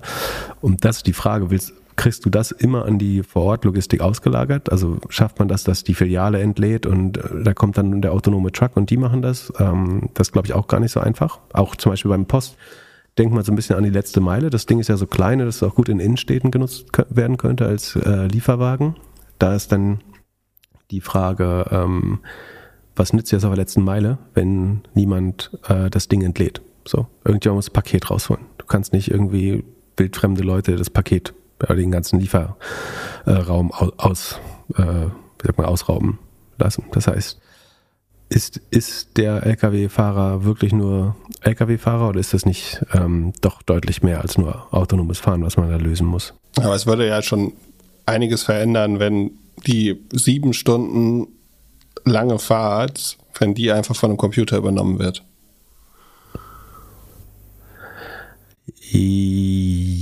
Und dann schläft er währenddessen, oder was? Nee, also ich, äh, irgend, irgendjemand muss doch auf die Idee kommen, dass man, dass man die Dinger immer irgendwie bis zur Autobahnausfahrt hinfährt und dann auf die autonome ja, aber Schiene Führerhaus legt. kannst du die nicht dahin fahren. Ja, da das ist ja das Problem. Baust du da halt noch irgendwie so eine Anhängerkupplung oder so rein, wie, wie mit, mit ah, Schiffen. Nice, wir machen das jetzt. Oh, mega Idee. Glück gehabt. Mach, vielleicht solltest du auch dein eigenes Startup bauen, äh, dein eigenes äh, LKW-Startup. Du ja, baust ein LKW Fall. ohne Führerhaus und machst hinten Anhänger ran, wo der Fahrer drin ansitzt. Mega smart. Ist das gut? Ja, der hält sich einfach gut. oben so fest. Hey, pass auf, du machst vorne, du machst vorne die Fahrerkabine weg, aber machst hinten Wohnwagen dran für den Fahrer. Wie, wie, wie, geil, wie romantisch ist das? oh Mann, halt, ey. Kann sich doch einfach mal im Klappstuhl da in das Ding reinsetzen. Also, kann man dem nicht so ein Bett oder sowas? Nein. Ja, ich meine, du musst, ich meine, es ist eine logistische Herausforderung, die man lösen kann. Es muss halt dort, wo B, beladen und entladen wird, müssen andere Leute zur Verfügung stehen. Aber die haben ja auch einen Job. In der Lidl-Filiale gibt es niemanden, der nichts zu tun hat. Zwischendurch mal zwei Stunden.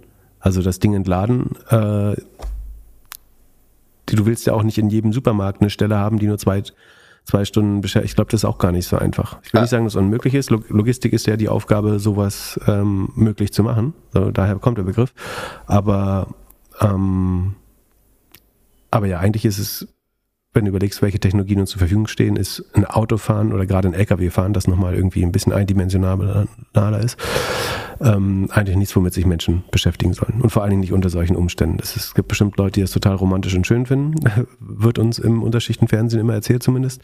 Ähm, aber ich glaube, die Arbeitsbedingungen sind eigentlich nicht äh, so cool, gerade wenn man eventuell Familie haben möchte oder ähm, so, so, also wir haben schon viel zu lange darüber geredet. Mein Fazit wäre, also ich, ich persönlich würde da eher nicht investieren. Aber ich finde, irgendjemand muss es ja finanzieren, weil ich glaube schon, dass es sowas geben wird. Äh, ob das jetzt die Lösung sein wird oder eine andere. Wie gesagt, es gibt mit dem Tesla Semi-Truck ähm, eine Konkurrenzprodukt. Es baut sicherlich äh, MAN, Volvo, Mercedes, was weiß ich, an eigenen autonomen Trucks und die werden sicherlich auch entweder mit Wasserstoff oder elektrisch äh, fahren, mittelfristig. Von daher gibt es schon auch ausreichend ähm, Konkurrenz. Du, du könntest sagen, es gibt schon eine sehr große Upside, ne? wenn das das Tesla für Trucks werden würde äh, und du diese Sachen alle selber betreibst, dann könnte es schon auch ein signifikant großes Unternehmen werden. Du kannst aber schon auch sagen, es wurde, wurde schon unheimlich viel Geld verloren in diesen ganzen EV-Wetten, weil offenbar nicht alle davon tolle Unternehmen werden. Dann, ich finde es eine gute Wette auf den Fahrermangel, also auf die demografische auf die demografischen Probleme. Ähm, du wettest aber eben auch auf schneller Deregulierung. Das finde ich immer relativ kompliziert. Da kann man auch abwarten und später vielleicht noch kaufen, wenn man so überzeugt ist. Und dann muss man halt schon sehen, dass es sehr verschiedene Geschäftsmodelle sind. Also du hast einmal die Operating Software. Das ist dieses Einride Saga äh, OS. Das ist so eine Mischung zwischen ähm, Fleet Management, irgendwie Samsara und Sender nach meinem. Also ein bisschen äh, Routenstreckenoptimierung, aber auch Tracking der Fahrzeuge. Ja, ich glaube Sender plus Samsara ist eine ganz gute Beschreibung. Dann hast du diese Enride Stations, also eigene Ladestationen, die fremde Kunden aber auch, äh, also unabhängige Kunden auch anfahren dürfen. Lustigerweise hast du die Karte von New York gesehen? Also die gehen davon aus, dass sie so eine riesen Ladestation irgendwo Downtown Manhattan äh, bauen. Das will ich, mir will ich gerne mal sehen, wo sie, äh, gut, eine Tiefgarage können sie aber ich glaube, selbst eine Tiefgarage in New York ist noch teurer als da so eine scheiß Ladestation. Das war, glaube ich, nicht so schlau. Wie auch immer. Ähm, dann hast du, ähm, die Frage ist, kannst du so eine Art ähm, Asset-Light digitale Spedition oder Uber bauen? Also du kannst entweder eine Asset-Light digitale Spedition bauen, das heißt, diese Fahrzeuge werden auch weiterhin mit Asset-Backed Securities finanziert. Das heißt, irgendeine Versicherung haut da ein paar Milliarden rein, betreibt oder übernimmt die CapEx, die Ausgaben für die Fahrzeuge. Dafür zahlt, zahlt Einreit ihnen quasi eine Leasinggebühr. Die, die Rendite des Versicherers wiederum ähm, hat dafür aber eigentlich sehr niedrige Kosten für den Betrieb, weil sie nur die, die leasen die Fahrzeuge. Ähm, oder du baust halt so ein Uber sogar, ähm, dass du einen Marketplace für die Driver machst und jeder und die Kunden kaufen, und oh nee, kaufen, nee, würden die Fahrzeuge leihen. Aber es ist auch die Frage, ob du da jemals auf eine EBIT-Marge von über 20 Prozent mitkommst, bin ich mir auch nicht so sicher, ehrlich gesagt. Weil am Ende ist es unheimlich schwer, sich zu differenzieren. Hast du große Netzwerkeffekte? I don't know. Ich glaube, es kann gut zwei, drei, vier Player geben so stark sind die Netz. Du hast Netzwerkeffekte, aber ich glaube, die sind nicht stark genug, beziehungsweise zu schnell nachbildbar. Ähm, und das langweiligste Modell wäre so wie bei Lilium auch, die Dinger zu bauen und zu verkaufen. Das ist, glaube ich, blöd. Also als OEM, als Hersteller, Manufacturer, ähm, verdienst du damit kein vernünftiges Geld. Das kann nicht das Modell sein. Das heißt, du musst irgendwie eine Kombination aus Software Stations und ähm, dem Betrieb der Dinger machen. Aber es ist, glaube ich, gar nicht so einfach, da ein Modell zu finden. Was, man sieht ja, wie, wie lange es für Uber braucht, um das halbwegs profitabel überhaupt hinzubekommen. Geschweige denn, also von vernünftigen Margen ist Uber ja noch weit entfernt. Von daher, ich, für mich wird es sich eher nicht aufdrängen. Aber ich finde es gut, dass Leute es finanzieren. Ähm, und es ist auch kein super starkes Statement. Ich bin weit davon entfernt zu sagen, man soll, muss da die Finger von lassen oder so. Es gibt, einerseits machen sie sehr gutes Marketing, aber es gibt schon auch ein paar Sachen, die so das Pipradar so ein bisschen anmachen lassen. Aber nichts so Substanzielles, dass man es, dass es nachweisbar problematisch ist. Und würdest du gerne in der Zukunft leben, in der so Dinge rumfahren? Ja, das ist die eigentliche Frage, mit der ich mich äh, am meisten oder die mich am meisten beschäftigt, ist, ist es besser, diesen Verkehr auf der Schiene oder auf der Straße zu haben? Äh, da bin ich mir nicht so sicher. Wenn du davon ausgehst, dass beides mit e äh, also mit irgendwann mal mit grünem Strom betrieben wird. Ich bin für ähm, Straße und gegen Schiene. Äh, weil? Mehr Flexibilität. Ja, und Kosten sind doch wahrscheinlich auch, weil, weil Schiene, Schiene bedeutet ja eigentlich nur Monopol. Ja, und es würde den Personenverkehr behindern. Ähm, bisher versucht man ja, den Güterverkehr auf die Schiene zu bekommen. Die Frage ist, wäre es nicht sogar gut, den Güterverkehr, wenn es das gäbe, den Güterverkehr von der Schiene wegzubekommen? Ähm, dann hätte man schnellere Trassen für den Personenverkehr eventuell, ähm, äh, freie Gleise. Ähm, hm, ist ganz spannend. Man müsste nochmal den Feinstaub anschauen, wie viel, wenn die jetzt alle und mein Gefühl ist noch, dass die Abnutzung der Infrastruktur auf der Schiene weniger ist als auf der Straße. Also ein 40-Tonner macht die Straße signifikant schlechter mit jeder Überfahrt. Mhm. Ähm, ich glaube, auf über die Schiene können ganz oft äh, zwei, zwei bis 400 Tonnen äh, rüber. Ähm, weißt du, was eine Tram wiegt übrigens? 35 Tonnen ungefähr. Wow. Ähm, also ein, ein Waggon? Nee, der ganze Zug. Der ganze Zug, ja. Ähm, Je nach Länge, ne? Gibt ja verschiedene Längen. Aber das ist eigentlich die Frage, wo musst du mehr in die Infrastruktur investieren? Aber letztlich muss man alle Kosten zusammenrechnen und dann eine Entscheidung treffen. Ähm, was denkst du, wann Aber ich meine, die Straßen werden halt auch leerer, ne? Wenn das Zeug auf, andersrum könntest du sagen, die Straßen werden leerer, wenn das Zeug auf der Schiene wäre. Dann kannst du endlich ohne Tempolimit. naja. Aber wenn wir schon bei der FDP sind, es kamen noch ein paar ESOP-Fragen rein. Also. und, und, und, zwar, Achso, und äh, ich würde nochmal, also äh, es macht auf jeden Fall Spaß, sich Aldenhoven nochmal bei Google Maps äh, auf der Karte anzuschauen, so ein bisschen rauszuzoomen und dann auf die Satellitenansicht zu gehen. Da kann man sehr schön sehen, äh, wie schön Tagebau äh, aus dem All aussieht. Ähm, und also der, der ähm, die, diese Grube Hambach ist, da würde das gesamte Stadtgebiet von Aachen reinpassen. Weiß nicht, ob du schon mal in Aachen warst, aber es ist schon krass. Es ist einfach ein riesen fucking braunes, dunkelbraunes Loch in der. Aber nein, da kommt schönes Naherholungsgebiet mit Baggersee irgendwann rein. Ähm, oder eine Teststrecke für autonome Autos. ESOPs. Robert hat gefragt, wie es aussieht bei sinkenden Bewertungen. Also äh, wir erleben ja jetzt wahrscheinlich in den kommenden Monaten ein paar Startups, bei denen die Bewertung eher nach unten geht. Und er fragt, wie das aussieht für Leute, die ESOPs halten. Gibt es da Gefahren oder sogar Chancen? Also, also Beispiel, ich, ja. ich äh, bin Mitarbeiter eines äh, Unternehmens, das eine Milliarde wert ist und äh, leider haben wir das ganze Geld ausgegeben und machen jetzt eine Runde auf 500 Millionen. Und ich hatte in meinem Arbeitsvertrag irgendwelche ESOPs. Genau. Und ja, dann ist zum Beispiel wichtig, zu welcher Runde du den, also wenn du dein, dein e, also ein Mitarbeiteroptionsprogramm äh, unterschreibst, dann sind die wichtigen Zahlen eigentlich die Anzahl der ESOPs und der Strike Price. Also das ist der Ausübungspreis der Option. Also ich so, habe den, hab den Job angefangen gerade als die neue Runde zu einer Million announced worden ist. Eine Milliarde hast du äh, gesagt, Eine oder? Milliarde. Ja. Ähm, dann würde ganz oft, ich glaube, es ist in der Mehrheit der Fällen so, dass dann eine Milliarde die, der Strike Price wäre. Also ne, die logische Begründung wäre, du arbeitest ja erst ab jetzt in der Firma mit. Ähm, deswegen sollst du erst, sollst du nur vom Zugewinn vom Status quo profitieren. Ähm, das heißt, wenn die Firma mal zwei Milliarden wert ist und dein Strike Price ist eine Milliarde, dann würdest du eben auf deinen Anteil die Verdopplung bekommen. Ähm, aber nicht die erste Milliarde. Sozusagen, die würde abgezogen. Also du bekommst, sagen wir mal, du hättest ein Prozent an der Firma, das wären 20, mh, hm, ja, 20 Millionen.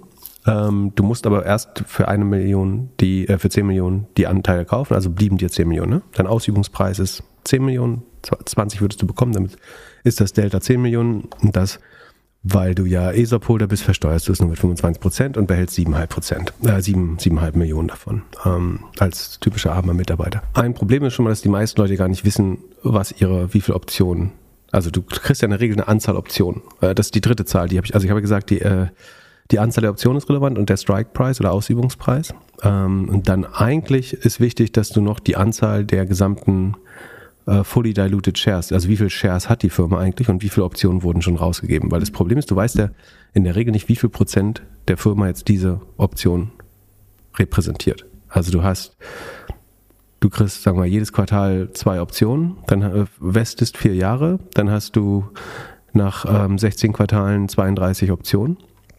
Und wie viel ist das jetzt? So, also du kriegst 32 Optionen zum Strike Price von 100. Was sagt dir das? Bahnhof.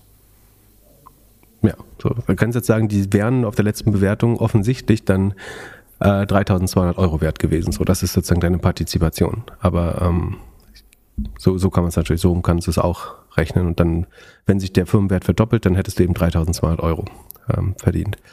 Ähm, ich glaube, was noch wichtig ist, es wird immer so viel ähm, mit den kleinen Angestellten rumgerechnet. Ich glaube, was schon wichtig ist, ist, dass meine bisherige Erfahrung ähm, und ähm, Ergebnis einiger Stichproben ist, dass die absolute Mehrheit der Optionen nicht von irgendwelchen kleinen Mitarbeitern gehalten wird, natürlich, sondern hauptsächlich von Gründern und Gründerinnen. Ähm, und vielleicht C-Level Executives ähm, und dann ab und an noch zweites, vielleicht drittes Level auch, aber die Mehrheit ist oft in der Hand von Menschen, die schon Aktien haben und einfach langfristig zusätzlich incentiviert werden sollen. Also ähm, die Politiker erzählen ja teilweise irgendwelche Geschichten von ähm, kleinen Mitarbeitern, die jetzt ihre Eltern pflegen müssen und deswegen den Job verlassen und so weiter. Also das Dry Income ist ja, haben wir erklärt, ist gehakt, das macht so oder so Sinn. Äh, das, aber ich glaube, man, ich habe das Gefühl, es wird nicht 100% datenbasiert äh, getrieben, die ganze Debatte, aber die, die wollen wir auch gar nicht wieder aufmachen.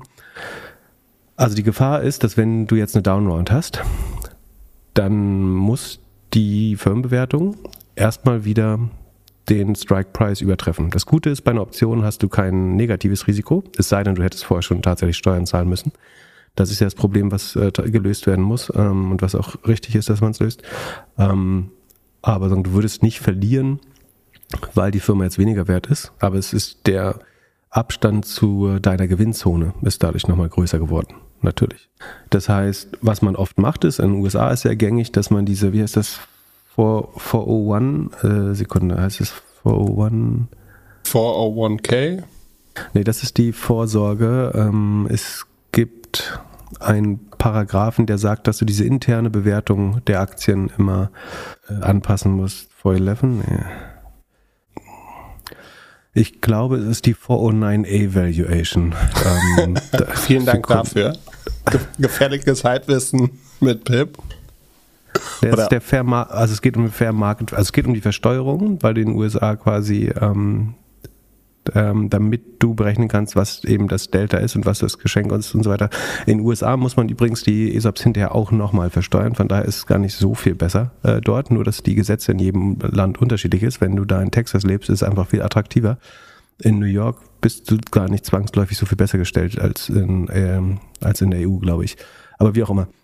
Also du hast eine interne Bewertung, die du quasi regelmäßig neu anpasst, ähm, einfach weil es für alle vorteilhaft ist, in dem Fall das zu tun. Dadurch erfahren wir auch äh, ab und an sowas wie Checkout.com hat ihre interne Bewertung verändert und so weiter.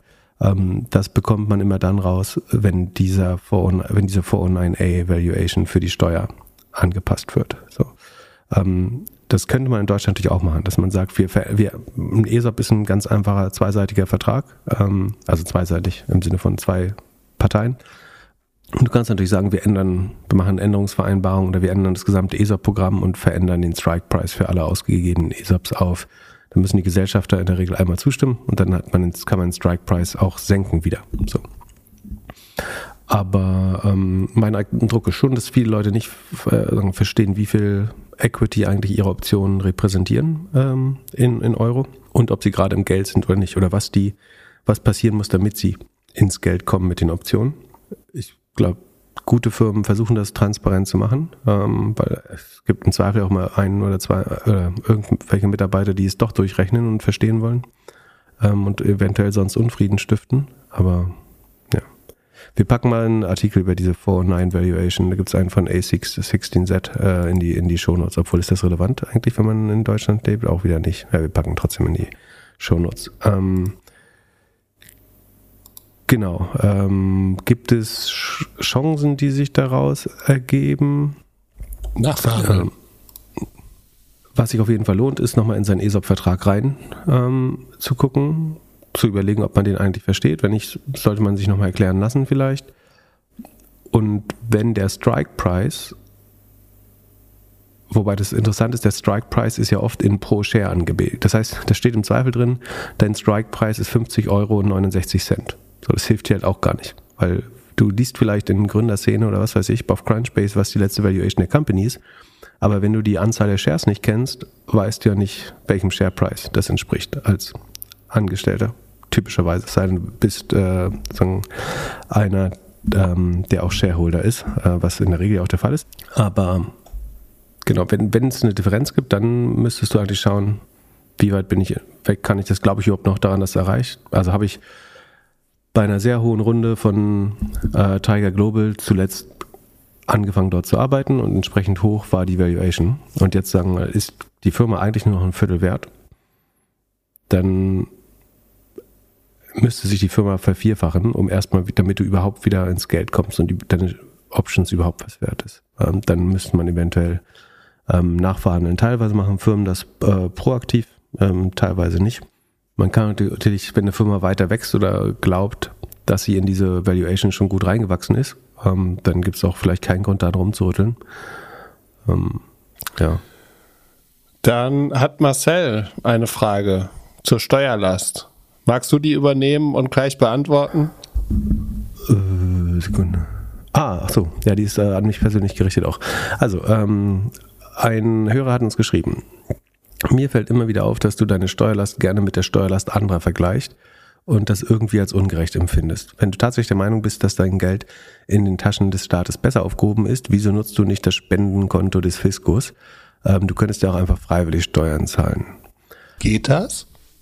Äh, ja, es gibt ein Spendenkonto offensichtlich. Also ich habe mich damit noch nicht beschäftigt. Ähm, also es gibt ja durchaus ähm, Erben, Unternehmerinnen und so, es gibt diese ähm, Initiative Tax Me Now. Also ich bin nicht der Einzige, der sozusagen aktiv sagt, bitte besteuert mich äh, härter. Ich bin ja auch nicht, ich bin ja auch gar nicht für höhere Steuern, für, für mich persönlich. Äh, ich will nur keine Privilegien und eine übergreifende Gerechtigkeit. Tax Me Now, da geht es, glaube ich, mehr um Erbschaftssteuern, äh, was, glaube ich, auch sinnvoller ist noch. Ähm, aber das ist für viele, Leute, für, viele Leute, für viele Leute natürlich schwer zu verstehen, dass es Leute gibt, die freiwillig äh, Steuern zahlen. Ähm, es ist nicht so, dass es mir unheimlich viel Spaß macht, Steuern zu bezahlen. Aber ich glaube halt, dass irgendjemand Steuern zahlen muss. Und wenn, dann sollten es vielleicht die Leute sein, die in der Lage sind, äh, das auch zu tun. Ähm, und ich glaube schon, dass es gerechter ist, wenn Leute, die mehr Geld verdienen, einen höheren Steuersatz haben, prinzipiell. Das finde ich sehr schwer dagegen zu argumentieren. Und das Argument sozusagen, wenn du das Geld so gerne loswerden willst, dann spendest doch gleich dem Staat. Ähm, das ist so, als wenn ich sage, wenn dir die Steuern zu hoch sind in Deutschland, dann geh doch nach Amerika. So, das ist das gleiche Diskussionslevel, glaube ich. Das ist schwer darauf ähm, jetzt aufzubauen. Aber ich glaube, das war bestimmt noch nicht so 100% ernst gemeint. Äh, deswegen geht die E-Mail ja auch noch weiter. Du könntest ja auch freiwillig mehr Steuern, das habe ich gerade. Ähm, aber unabhängig davon ist es nicht sinnvoller, die Summe Gesamt, des gesamten Steueraufkommens und Schulden einmal zu hinterfragen und sich mehr mit der Sinnhaftigkeit der Mittelverwendung zu beschäftigen, anstatt immer nur mit der Gerechtigkeits, anstatt immer nur die Gerechtigkeitsfrage zu stellen deine Begeisterung für die Institution Staat kann ich nicht nachvollziehen. Ähm, ich habe nirgendwo gesagt, dass ich mit der Institution Staat begeistert bin, aber ähm, insbesondere auch, weil du als Unternehmer doch eigentlich weißt, dass die besten Lösungen für die Probleme der Menschen nicht von Politikern entwickelt werden. Ich persönlich glaube nicht, dass, das Staat, dass der Staat ein Einnahmeproblem hat, sondern ein Ausgabeproblem. In Deutschland beträgt die Staatsquote mittlerweile über 50 Prozent. Also ich finde es ähm, total valide, die Ausgabenseite des Staates ähm, ähm, zu überprüfen. Wie gesagt, Begeisterung habe ich für den Staat auch nicht. Ähm, ich glaube schon, dass viele Sachen in Unternehmen effizienter gelöst werden, aber ähm, vielleicht auch nicht alle Sachen. Also wir haben ja versucht, die Altersvorsorge zum Beispiel so halbstaatlich oder halb unternehmerisch zu lösen. Das hat für unheimlich hohe Gebühren äh, geführt bei den Konsumenten oder bei den Vorsorgenden. Ähm, und das war zum Beispiel keine gute Idee. Ähm, abgesehen davon, wenn man die Ausgaben in Frage stellt, was legitim ist oder was man ständig machen sollte, da gibt es ja auch Institutionen, die, äh, die es tun, da muss man halt sagen, wo man sparen will. Also ähm, wo will man konkret das Geld gerade. Achso, und erstmal mal die Staatsquote, 50 Prozent. Die ist natürlich im Vergleich relativ hoch. So Österreich hat noch eine relativ hohe, dann irgendwie Griechenland und Italien, ähm, die nordischen Staaten. Aber was man auch sehen muss, ist, dass man natürlich, also überall fangen Leute an, irgendwie Kosten-Nutzen-Rechnung aufzumachen, außer wenn es um die Staatsquote geht, dann wird immer in absoluten Zahlen gedacht. Und was man schon mal sehen muss, ist, dass man innerhalb dieser Staatsquote kriegt man Altersvorsorge, Krank Krank, ähm, Krankenversorgung, wie heißt das? Gesundheitsversorgung, ähm, kostenlose Bildung. Ähm, relativ viel Infrastruktur. Ja, da kann man viel dran meckern an unserer kaputten Infrastruktur, aber sie ist äh, im Zweifel deutlich besser als in den USA zum Beispiel. Ne? Da sind die Straßen viel kaputter, die Netze nicht besser, das Elektrizitäts Elektrizitätsnetz und Wassernetz ist komplett im Arsch. Ähm, von daher ähm, haben wir vielleicht nicht die beste Infrastruktur der Welt, aber auch nicht die schlechteste. Ähm, ja, ich finde es auch immer krass, wenn Leute sagen, ah, ich verlasse das Land und das ist alles so schlimm hier und geht wo geht das, wo, wo geht das hin? Ich, also ich verstehe es überhaupt nicht. Ich finde das Leben hier so unglaublich angenehm und bis jetzt, also außer das Wetter, habe ich keinen einzigen Grund, irgendwie irgendwann hier wegzugehen. Ja, also ich finde es wichtig, dass man eben auch mal überlegt, was man eigentlich bekommt an, ja. an sich, Sicherheit und äh, Grundversorgung äh, und Daseinsvorsorge für diese hohe Staatsquote. Ähm, und dann, dann überlegen wir nochmal, wollen wir lieber ein Bildungssystem haben wie in den USA? So, Kein wo, die, Fall. wo die Eltern das bezahlen. Ich, ich glaube nicht, dass das ein besseres Bildungssystem ist, was die USA haben. Ähm, ja, willst oder du, willst du sofort willst du irgendwie 5.000 bis 40.000 Dollar zahlen, um dein Kind auf die Welt zu bringen? Genau. Willst du, willst du in dem Gesundheitssystem der USA leben? Äh, besser. Ähm, wie gesagt, möchtest du die Infrastruktur der USA haben und oder die, die Altersvorsorge? Ja, ähm, oder ähm, die also, ganzen also Obdachlosen kein, vor deiner Haustür in der Stadt. Also das ist ja nochmal ein anderes Thema, als wir das in Europa gut, gewohnt sind. in Hamburg ja trotzdem, aber, ähm, aber, nee, aber es ist schon mal nochmal ein Unterschied. Also ich, ich, ich ich will nicht damit sagen, dass die Staatsquote nicht zu hoch ist oder dass der Staat per se die tollste Institution oder schon gar nicht eine besonders effiziente Institution ist. Aber ich würde nur dazu aufrufen, dass man diese, da, diese, auch diese Debatte einigermaßen datenbasiert äh, und ehrlich führt. Und dazu gehört, dass man irgendwie eine Kosten-Nutzen-Betrachtung macht und nicht einfach sagt, wir sind der tollste Staat der Welt. So, wir sind mit Sicherheit auch der mit dem höchsten Lebensstandard. Und dann kann man natürlich sagen, dass man will diesen ganzen Sozialkram nicht, weil ich bin privat versichert. Ich, äh, ich schicke meine Kinder an die Elite-Uni ähm, und Infrastruktur interessiert mich eh nicht, äh, weil, weil ich, ich fahre Tesla. Genau, äh, ich fahre nicht Bahn äh, und was weiß ich und ich habe meine eigene Solaranlage und was weiß ich. Das verstehe ich schon. Und komischerweise gibt es Leute, die aus relativ einfachen Verhältnissen kommen, dann reich werden und in dem Moment, wo sie es geschafft haben, switchen auf, ähm, ich will sofort Steuernsenkungen und was weiß ich. Ähm, das finde ich ehrlich gesagt zu kurz in der Betrachtung, um es vorsichtig zu formulieren. Ähm, die Frage, die man sich eigentlich stellen muss, ist nämlich nicht, möchte ich heute als äh, irgendwie weißer, reicher Mann lieber in einer liberaleren Gesellschaft leben, sondern die Frage ist, wenn du morgen an einer Lotterie teilnimmst und du wirst mit einer random Hautfarbe, mit einem random Geschlecht und einer random gesundheitlichen oder genetischen Konstitution und einem random IQ wiedergeboren, möchtest du dann lieber in den USA leben oder in Deutschland? Das ist die Frage. Und du weißt, und du weißt natürlich auch, und random Familie. Also du kannst quasi in, in, in ein Milliarden, äh, Milliarden Familienunternehmen geboren werden oder aber auch äh, in erste Generation äh, zu, zugewanderte.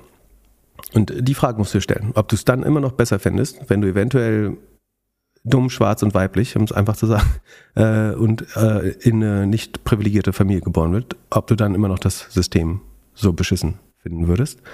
Ähm, und da gibt es bestimmt Leute, die es immer noch äh, befürworten, was glaube ich nicht rational ist, aber ähm, ich glaube, das wäre intellektuell ehrlich, sich äh, das, das zu fragen. Abgesehen davon sagen die soziale, also es steht nicht direkt im Grundgesetz, dass wir eine soziale Marktwirtschaft haben, aber durchaus, dass es ähm, äh, weder eine Zwangswirtschaft noch eine laissez-faire äh, Wirtschaft geben kann, äh, in, also eine sagen, komplett liberalisierte ähm, Marktwirtschaft, sondern es wird immer mit sozialer Verantwortung abzuwägen sein. Das, wenn, wenn man das ändern will, muss man auch einfach zwei Drittel ähm, der Politiker zusammenbekommen. Das wird schwer in einem Land, wo bald alle Rentner sind oder die Mehrheit Rentner ist. Ähm, von daher muss man einfach schauen, was uns vorgegeben ist als Land in der Verfassung. Ähm, kann man Dinge in Unternehmen prinzipiell effizienter machen? Viele wahrscheinlich. Ähm, ob man damit kann auch in vielen großen Unternehmen Sachen noch effizienter machen. Das auch war. Und ähm, wie gesagt, du hast dann eventuell so, also bei Riester hast du halt riesige Gebühren. Und das siehst du in den USA auch, ne, dass der Verbraucherschutz so schlecht ist, dass, ähm, dass letztlich die Konsumenten für alles mehr zahlen. Für, für einen 5G-Plan, also für Datenpakete für dein Handy, zahlst du es vierfach in den USA. So. Äh, einfach weil es nicht reguliert ist, weil der Staat nicht eingreift. Ähm, und wie gesagt, dann gehen wir nochmal auf die Ausgabenseite. Die, äh, größtes Budget Arbeit und Soziales, 161 Milliarden. Wo willst du da sparen? Du kannst sagen, du mal kürzt Hartz IV oder Bürgergeld wieder.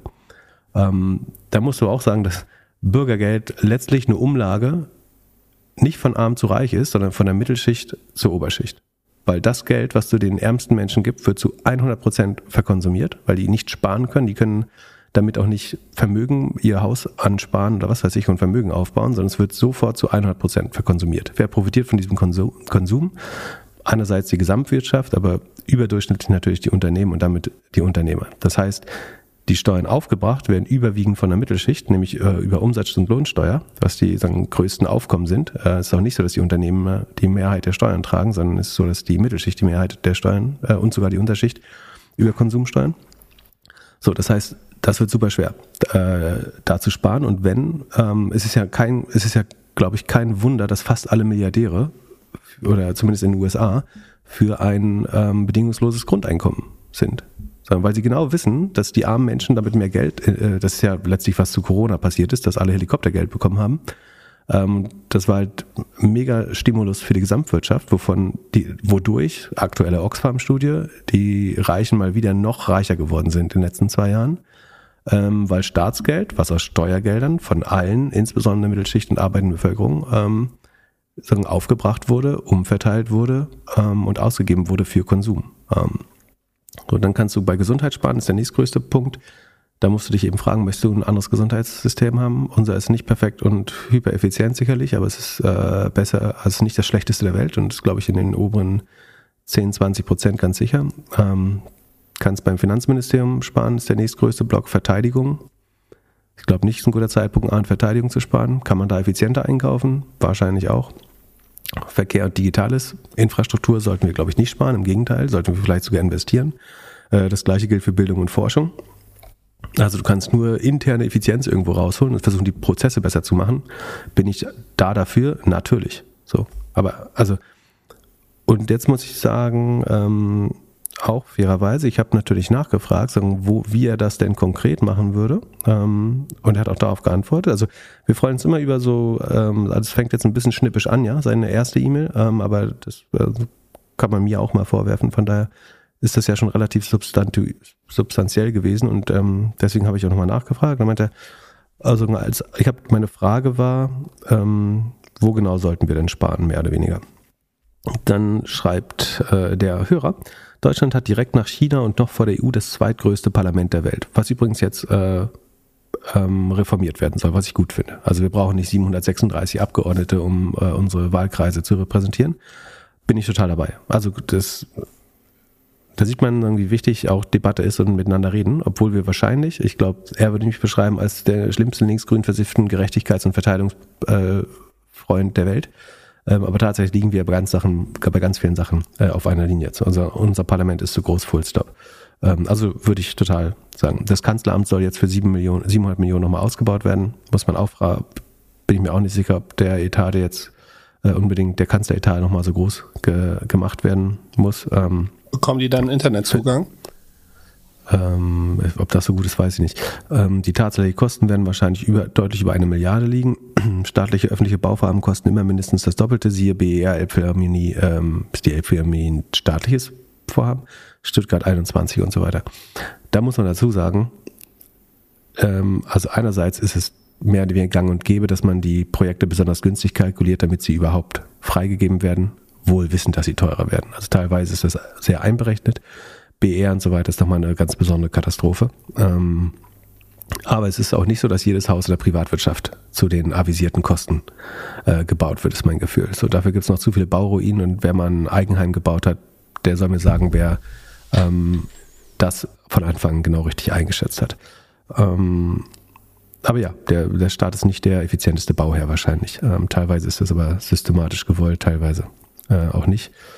Ähm, die gesetzliche Rente funktioniert nicht und wird heute schon mit ca. 100 Milliarden im Jahr bezuschusst. Ähm, ich bin 100% für eine Aktienrente, äh, gar keine Frage. Ähm, also wir müssen von einem umlagebasierten System so schnell wie möglich ähm, einen Übergang schaffen in kapitalbasiertes äh, System, also mit einem Staatsfonds, der das Geld sinnvoll anlegt ähm, und damit Renditen erwirtschaftet. Ähm, das ist wirklich schade, dass wir da nicht besser vorankommen. Auch da liegen wir wahrscheinlich 100% auf einer äh, Linie. Und das wird natürlich alles noch viel schlimmer, je älter äh, die Leute werden.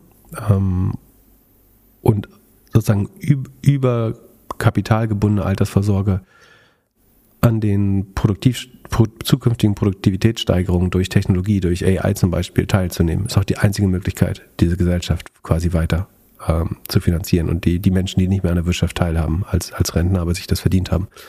Ähm, von daher müssen wir mehr ähm, vom umlagefinanzierten System zu einer Aktienrente weg. Überhaupt keine Frage. Und es ist auch toll, dass die FDP sich dafür einsetzt äh, oder am meisten versucht dafür zu tun im Moment. Äh, Habe ich überhaupt kein Problem damit, das zu sagen. Ähm, und wie gesagt, all for it. So dann, wenn der Staat den Menschen weniger Geld wegnehmen würde, bliebe ihnen auch mehr für die private eigenverantwortliche Altersvorsorge. Zusätzlich könnte man steuerliche Anreize setzen, eigenverantwortlich vorzusorgen, zum Beispiel 401k USA. So, da ist jetzt eine Sache drin, mit der ich überhaupt nicht übereinstimme und eine, mit der ich sehr übereinstimme. Also die private Altersvorsorge zusätzlich zu fördern, ähm, bin ich mit einem gewissen Cap sehr dafür. Also zu sagen, jeder soll 10.000 Euro im Jahr einzahlen dürfen in einen so einen 401k-Plan. Ähm, und das ist dann, das heißt die Frage, wie man das gestaltet. Man muss ja Inflation und so weiter einreichen, aber ich weiß nicht, ob es 100% steuerfrei sein soll. Sagen wir mal, die Märkte laufen so, dass das am Ende ähm, 200 Millionen sind. Äh, und der Lebens, äh, der Durchschnittshaushalt verdient weiterhin vielleicht nur 200.000 Euro in 30 Jahren.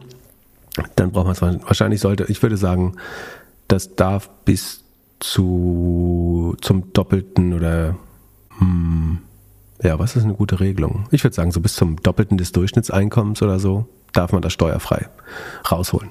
Ent, darf man steuerfrei entsparen als Rentner oder es auch weiter vererben? Ähm, ich glaube nicht unbegrenzt, ähm, weil das finde ich schwer, aber der Staat sollte nicht äh, den Aufbau von Familienvermögen äh, fördern, glaube ich, sondern die, die Altersvorsorge. Und das, die Altersvorsorge hat irgendwo Grenzen, sorry. Ähm, vielleicht ist dieses doppelte Durchschnittseinkommen nicht ähm, der, der letzte äh, Stand der Weisheit oder wie man das sagt. Ähm, aber ich glaube, irgendeine Obergrenze muss es daran geben, weil jemand zahlt ja auch die, die, die Subventionen da. Aber ich glaube, Altersvorsorge fordern, bis zum fördern, äh, bis zum gewissen Mindestmaß ist gut. Ähm, ich glaube trotzdem, dass man eine Rente braucht, weil es gibt eben Güter, mit denen sich der, das Wirtschaftsindividuum ähm, regelmäßig unterversorgt. Und dazu gehört zum Beispiel Bildung und Altersvorsorge. Weil Menschen nicht langfristig genug denken, würden die meisten Leute ihre Kinder nicht zur Schule schicken, sondern aufs Feld äh, oder in die Spiel, äh, Spielothek. Ähm, und sie würden sich nicht ausreichend mit Gesundheit oder Altersvorsorge äh, versorgen. Deswegen hat man dafür gesetzliche Kassen. Ähm, so. Sollte man die trotzdem auf Aktien basieren? Ja. Ist meine Meinung. Ähm, so, und dann jetzt würde der Staat den Menschen weniger Geld wegnehmen, ähm, bliebe ihnen mehr, um das eigenverantwortlich zu machen. Da ist ja das Problem, dass die Steuern, über die ich meistens rede, also insbesondere Erbschaftssteuern oder eben Einkommensteuer oder jetzt sowas wie ESOPs, dass das eben Leute betrifft, die eigentlich zusätzliches Geld bestenfalls irgendwo in Aktien investieren oder Immobilien, aber nicht zurück in die Wirtschaft leiten über Konsum und wahrscheinlich auch nicht noch mehr Altersvorsorge betreiben. Also nicht über den nötigen, über diese Grenze, von der ich zuvor gesprochen habe, hinaus. Also die Frage ist, was passiert, wenn wir einen Spitzensteuersatz äh, senken oder sagen, Kapitalgewinne sind noch günstiger. Also das, das ist natürlich das Ursprungsproblem dieser ESOP-Debatte ist immer noch, dass Kapitalerträge sagen, günstiger sind als ähm, Arbeits- oder besser besteuert sind als Arbeitseinkommen. Das ist ja das eigentliche Problem. Wenn nicht, hätten wir diese ganze Debatte ja nicht. Aber ähm, ich finde es so einfach zu sagen, wenn jetzt die, insbesondere die Unternehmer weniger Steuern zahlen, dann entstehen vor allen Dingen Sickerverluste, weil das Geld leider nicht sofort in die Wirtschaft wieder injiziert wird. Da werden nicht sofort Arbeitsplätze mitgeschaffen, sondern wird leider eine weitere Immobilie von gekauft. Ähm, und zumindest ist mein Eindruck, wenn jemand das gut mit Fakten widerlegen kann, äh, verlese ich oder beschäftige mich super gerne auch damit nochmal. Aber mein Eindruck ist, dass wenn ich relativ armen Menschen Geld gebe oder irgendwelche anderen Erleichterungen, was nicht heißt, dass ich alles umverteilen will oder so. Aber ich finde es irgendwie die Spitzensteuersätze zu senken oder die Staatsquote insgesamt ähm, ideologisch senken zu wollen. Äh, ich sage nicht, dass sie nicht vielleicht niedriger sein sollte, aber sagen, aus Prinzip die Staatsquote zu senken, ohne dabei den, den Nutzen zu betrachten, halte ich ähm, für, für kompliziert. Und ich glaube nicht, dass Leute mehr in Altersvorsorge investieren oder die Wirtschaft stimulieren, wenn man die Steuern senkt. Ähm, es sei denn, man würde die Verbrauchssteuern senken, also die Mehrwertsteuer. Wenn jemand einen Weg findet, es zu finanzieren, die Mehrwertsteuer um ein oder zwei Prozent zu senken, würde ich sagen, auch gut. Ähm, dann können nämlich wirklich Leute, die kaum was zum Sparen haben, eventuell, falls die Gewinne, die Unternehmen sofort die Gewinne einstreichen würden wieder, hätten die tatsächlich mehr Geld zur Verfügung. Ähm, aber relativ reichen Menschen noch mehr Steuern zu ersparen, ähm, hielte ich für relativ schwer, weil es am Ende führt nur zu größeren Vermögen. Und dann können wir uns wieder irgendwie mit Wohlstand und was weiß ich rühmen, aber wenn ein Großteil der Gesellschaft nicht mehr daran partizipiert, ähm, bringt uns der Wohlstand, äh, glaube ich, auch nichts. Der muss schon irgendwie nicht gleichmäßig verteilt sein, aber einigermaßen äh, gerecht. Und ich bin immer dafür, Anreize für Arbeit zu schaffen. So, ich will nicht irgendwie einen ultimativen Sozialstaat. Ähm, ich finde UBI relativ kompliziert, ehrlich gesagt. Äh, vor allen Dingen, weil man sehr gut klären muss, wer das eigentlich bezahlen soll am Ende. Aber ähm, und können wir jetzt noch zwei Stunden drüber reden. Haben bestimmt tausend Punkte ähm, vergessen und ist jetzt auch nicht äh, fair, weil sagen, diese Person jetzt darauf nicht Stellung nehmen kann. Ähm, Sekunde, ach so, äh, es kommt noch ein letzter Absatz. Ähm, die Absch also das hatte ich glaube glaub ich noch dazu geschrieben, ähm, dass ich bin äh, immer für Abschaffung von Subventionen. Ähm, so die Abschaffung von Subventionen schreibt er jetzt noch und sinnloser Bürokratie in Verbindung mit dem Wettbewerb zu staatlich monopolisierten Aufgaben auch in der Verwaltung würden extreme Einsparpotenziale bieten. Man könnte die Autobahn privatisieren und alle Staatsbeteiligungen an Unternehmen äh, veräußern. Hm. Also ich bin äh, prinzipiell für den Abbau von Subventionen. Die Autobahn privatisieren die Frage ist, wer würde die kaufen wollen? Die haben wir mit Gemeinschaftsmitteln äh, gebaut. Ähm, die nutzungsbasiert, ich weiß nicht, warum, warum die Autobahn privatisieren. Hat das, hat das irgendwo besonders gut funktioniert? Ähm, Finde ich jetzt auch kein großes Vorbildland. Also am Ende kannst du immer über die Mineralölsteuer oder Kfz-Steuer das einigermaßen nutzungsbasiert umlegen, die Infrastrukturkosten. Ich prinzipiell sollte die Autobahn der zahlen, der es nutzt, das finde ich schon, aber das hat man in der Mineralölsteuer mehr oder weniger äh, mit drin. Ähm, alle monopolisierten Aufgaben, also zu privatisieren, so, also ich meine, so viel, wie viel staatliche Sachen gibt es denn noch? Also, ich finde jetzt nicht, dass wir eine.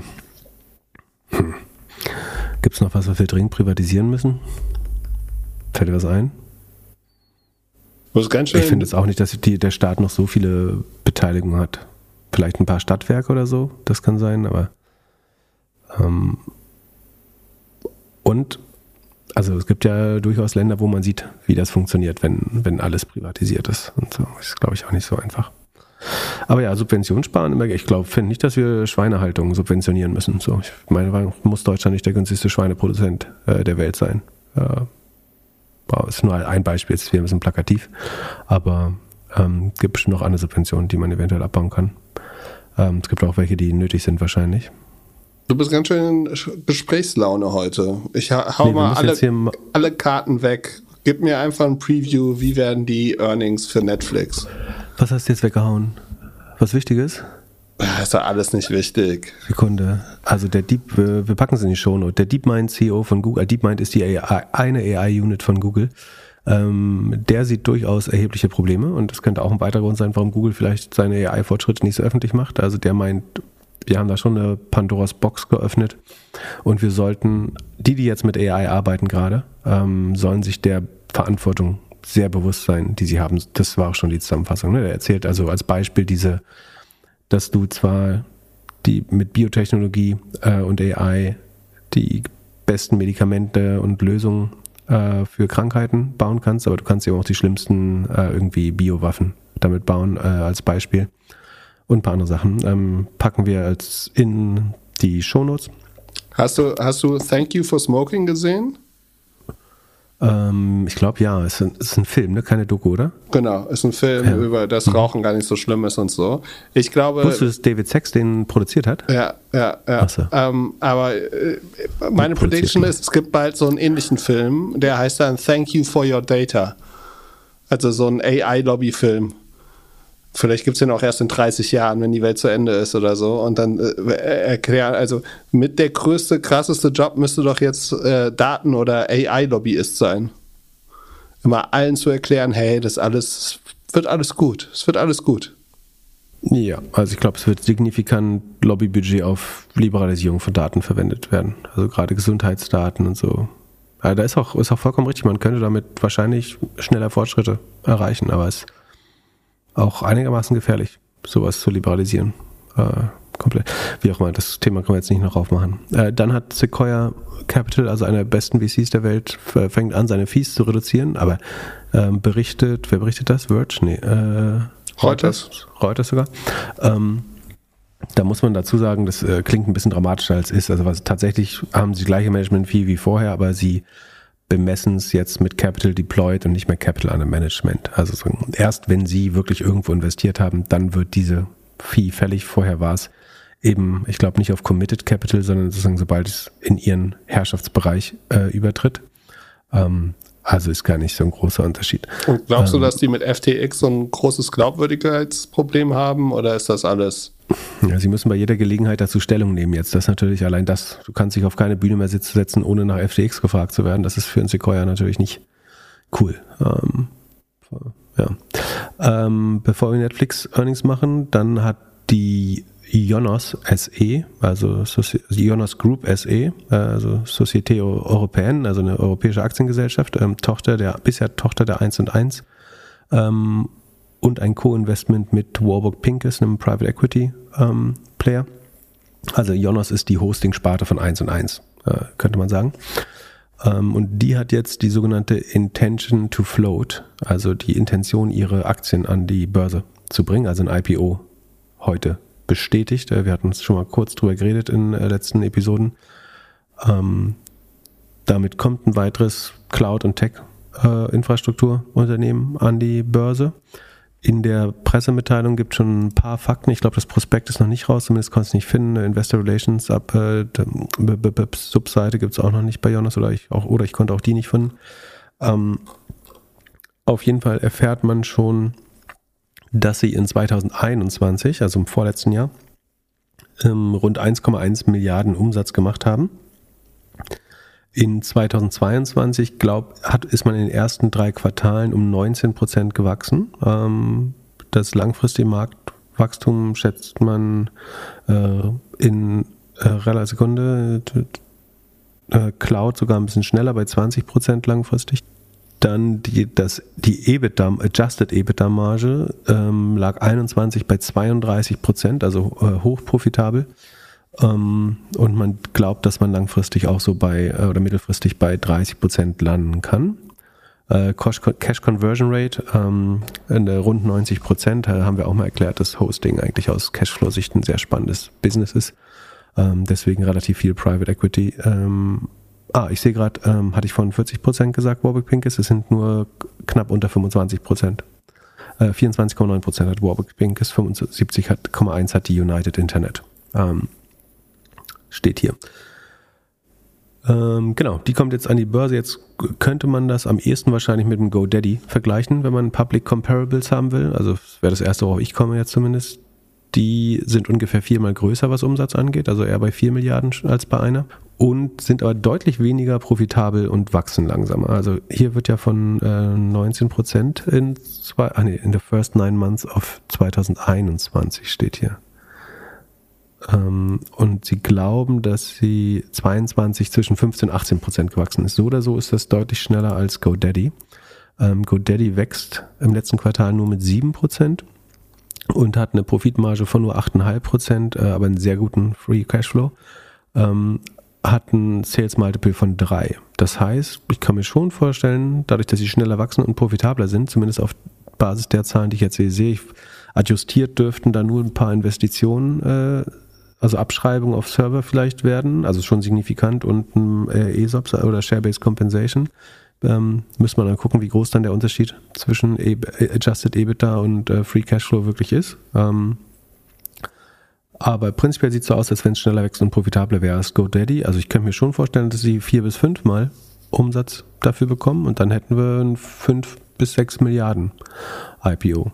Und ich glaube, das ist mehr wert als Celonis gerade vielleicht. Weil die Software-Multiples, also fängt ein bisschen davon ab, wie stark Celonis gewachsen ist, aber die Software-Multiples wurden ja viel stärker komprimiert. Ähm, von daher, ich denke, die werden mehr als 5 Milliarden einsammeln. Ja, cool, ich. dass die News so schnell. Cool, dass die News so schnell rausgekommen ist. Also, ich hätte gedacht, es dauert noch ein bisschen. Ja, anscheinend ist das Klima äh, gut genug für ein IPO. Ähm, ein bisschen dauert es ja noch. Ähm, und dadurch, dass du halt einen äh, sehr gesunden Cashflow hast, das ist natürlich eine Off-Risk-Firma. Ne? Also du hast Cashflow, du kannst sehr gut prognostizieren, die, die Kunden-Churn ist relativ bekannt im Hosting-Business wenn es keine großen, ähm, sagen keine großen Pivotierungen gibt im Hosting-Markt, dass Domains morgen überfällig werden oder Cloud-Infrastruktur doch alle bei Google bestellen und nicht äh, bei Jonas, dann ähm, hast du einen sehr berechenbaren Cashflow. So ein bisschen, ich habe es damals mal mit dem Energieversorger oder Utility ver ver verglichen. Ne? Also es ist, du hast eine Marge, hohe Berechenbarkeit, Customer, also neue Kunden gewinnen ist ähm, dann immer herausfordernd natürlich. Ähm, gleichzeitig kannst du sehr genau berechnen, was du aus dem Kunden rausholst. Kannst intern so ein bisschen Cross-Selling, Upselling machen in andere Produkte, größere Datenbanken, noch eine Office-Suite dazu und so weiter und so fort. Ähm, von daher noch kein Urteil. Wir haben jetzt noch nicht die altgültigen Zahlen gesehen, aber ich glaube schon, dass das äh, 4, 5 Milliarden, also rund 5 Milliarden wert sein kann, würde ich denken. Wahrscheinlich werden sie ja eher bei 1,3 Milliarden in 2022 liegen dann. Ja, ich würde mich festlegen, über 5 Milliarden, klar. Also ansonsten ja, ich müsste vielleicht auch nochmal bei GoDaddy genauer reingucken, aber bei Yahoo sehen sie weniger, deutlich weniger profitabel und langsamer erwachsen aus. Let's see. Es handelt sich hierbei nicht um Anlageberatung. Keine spezifischen Kauf- und Anlageempfehlungen. Keine Anlageberatung, keine Rechtsberatung, keine Steuerberatung und auch keine Aufforderung zum Kauf oder Verkauf von Wertpapieren. Die Verantwortung für solche Trades liegt bei euch. Philipp und Philipp haften nicht für eure Verluste. Philipp und Philipp und Philipp können die Risikodisposition der HörerInnen nicht einschätzen. Ihr entscheidet selber, was ihr kauft und tragt dafür auch die Verantwortung. Alles könnt ihr auch nochmal unter doppelgänger.io slash Disclaimer nachlesen. Glaubst du, man kann anhand von Views auf YouTube herausfinden, wie erfolgreich ein Quartal von Netflix sein wird? Also, wenn du dir alle Trailer von, von Netflix und vielleicht anderen anschaust und daran irgendwie ausmisst, ob jetzt, keine Ahnung, Breakpoint oder so, Glass Onion mega erfolgreich wird und das Subscriptions bringt. Ach du, du könntest dir, wenn du davon ausgehst, dass so also so Flagship-Serien ähm, sehr stark den Neukunden treibt, dann könntest du so, ich halt, war White Lotus, nee, es war HBO, ne, White Lotus. Mhm. Dann hat der Netflix doch wieder keine geilen Titel. Naja, Jetzt Glass Quartal. Onion, dann die ganzen Tennis-Sachen. Ist das gut? Was ist Glass Onion? Äh, musst du dir angucken. Sekunde. Ist das gut? Kannst du heute, kannst du heute Abend schön Date Night machen? Nee, ich muss heute Abend äh, was anderes machen. Mhm. Aber das ist nur ein Film. Ja. Ist der so gut, dass er. Also du brauchst ja eine richtig gute Serie. Ich glaube, es war ein schlechteres Quartal, aber I don't know, das letzte Mal lag ich sehr falsch mit Netflix, wie wir alle wissen. Äh, Ähm, ich ich habe hab- ich hab- seitdem meine Position nicht geschlossen übrigens. Das heißt, ähm, ich würde jetzt nicht die nächsten Earnings traden, weil sie ja schon eine ganz gute Wende hingelegt hat. Wie, wie dauerhaft die ist, muss man erzählen. Ähm, aber ich hoffe noch, dass, ähm, also die ist aber mit dem Markt gehatcht sozusagen. Also das, Moment, du hast eine Short-Position oder eine Long-Position bei Netflix? immer short. Aber die Aber sind doch plus Empfehlung. 70 Ich hab- Prozent den letzten sechs Monate gegangen. Ja, das sehe ich hier. Dann, wie bist du da noch nicht rausgedrückt worden? Ja, die, das ist ja mit der Markt, also der, das Portfolio ist insgesamt gehatcht, sodass zumindest das, was der Markt, apropos Markt, ey, was ist es wieder hier, Gülle kommt hoch, Tag, ey, was.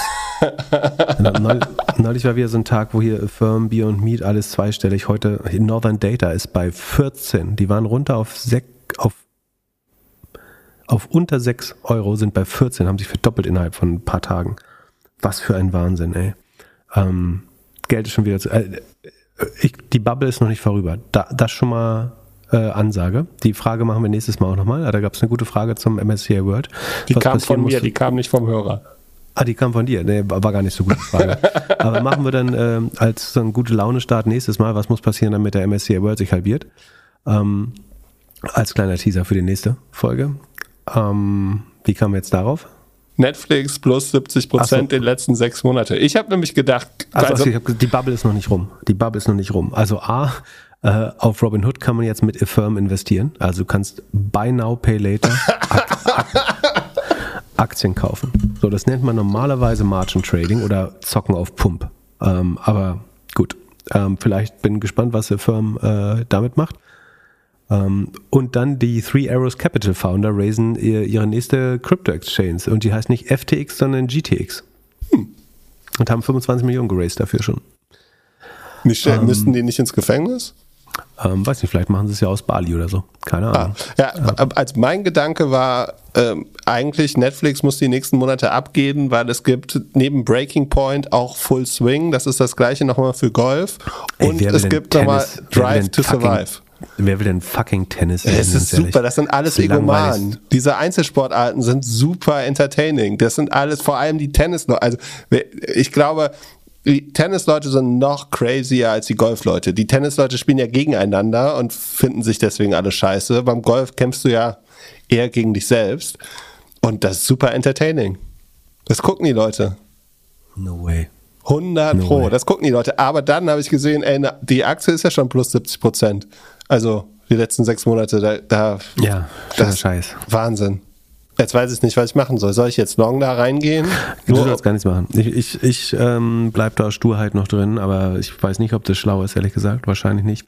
Aber stimmt, es hat schon ordentlich, ja, es äh, hat schon viel Verluste angehäuft. Aber wie teuer ist der Netflix, wenn die 70% hoch sind? Wie teuer sind die denn auch Sekunde? 144 Milliarden, 145 Milliarden Dollar. Bin gespannt, ob die irgendwann mal anfangen, ihre Filme auch wieder abzuschreiben. Also, die machen ja immer ähm, Gewinn nur, weil sie die Film, die Produktionsausgaben aktivieren.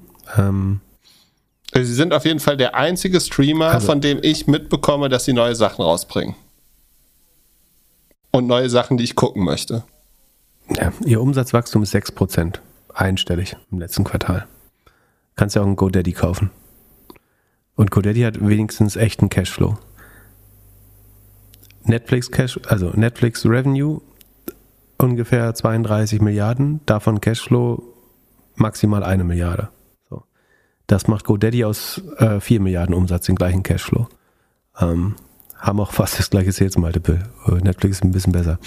Ähm, naja, wenn du an das EBIT glaubst, dann ähm, ich bin gespannt, ob sie irgendwann wieder zweistelliges Umsatzwachstum bekommen. Warum? Warum glaubst du, also warum sollte sich das Umsatzwachstum beschleunigen bei Netflix? Wer, wer kommt auf die Welt?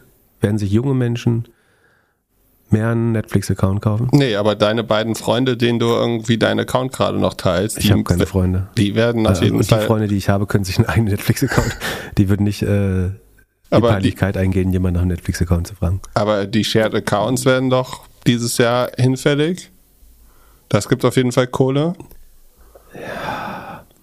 Und wenn sie diejenigen sind, die die Muss besten mal sehen, Serien wie hart man das durchsetzt. Wie hart man das durchsetzt.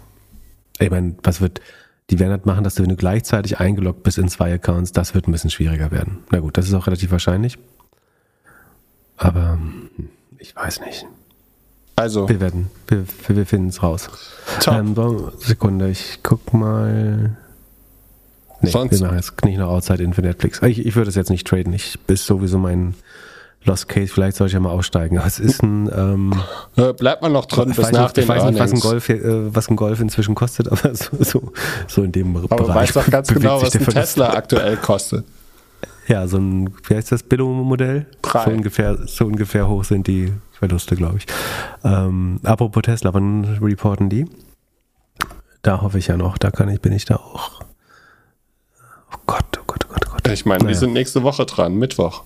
Nächste Woche ist Tesla und Spotify. Sehr schön. Endlich wieder Earnings Season. Super. Pip, wir sehen uns gleich. Habt einen schönen Mittwoch. Bis bald. Peace. Ciao, ciao.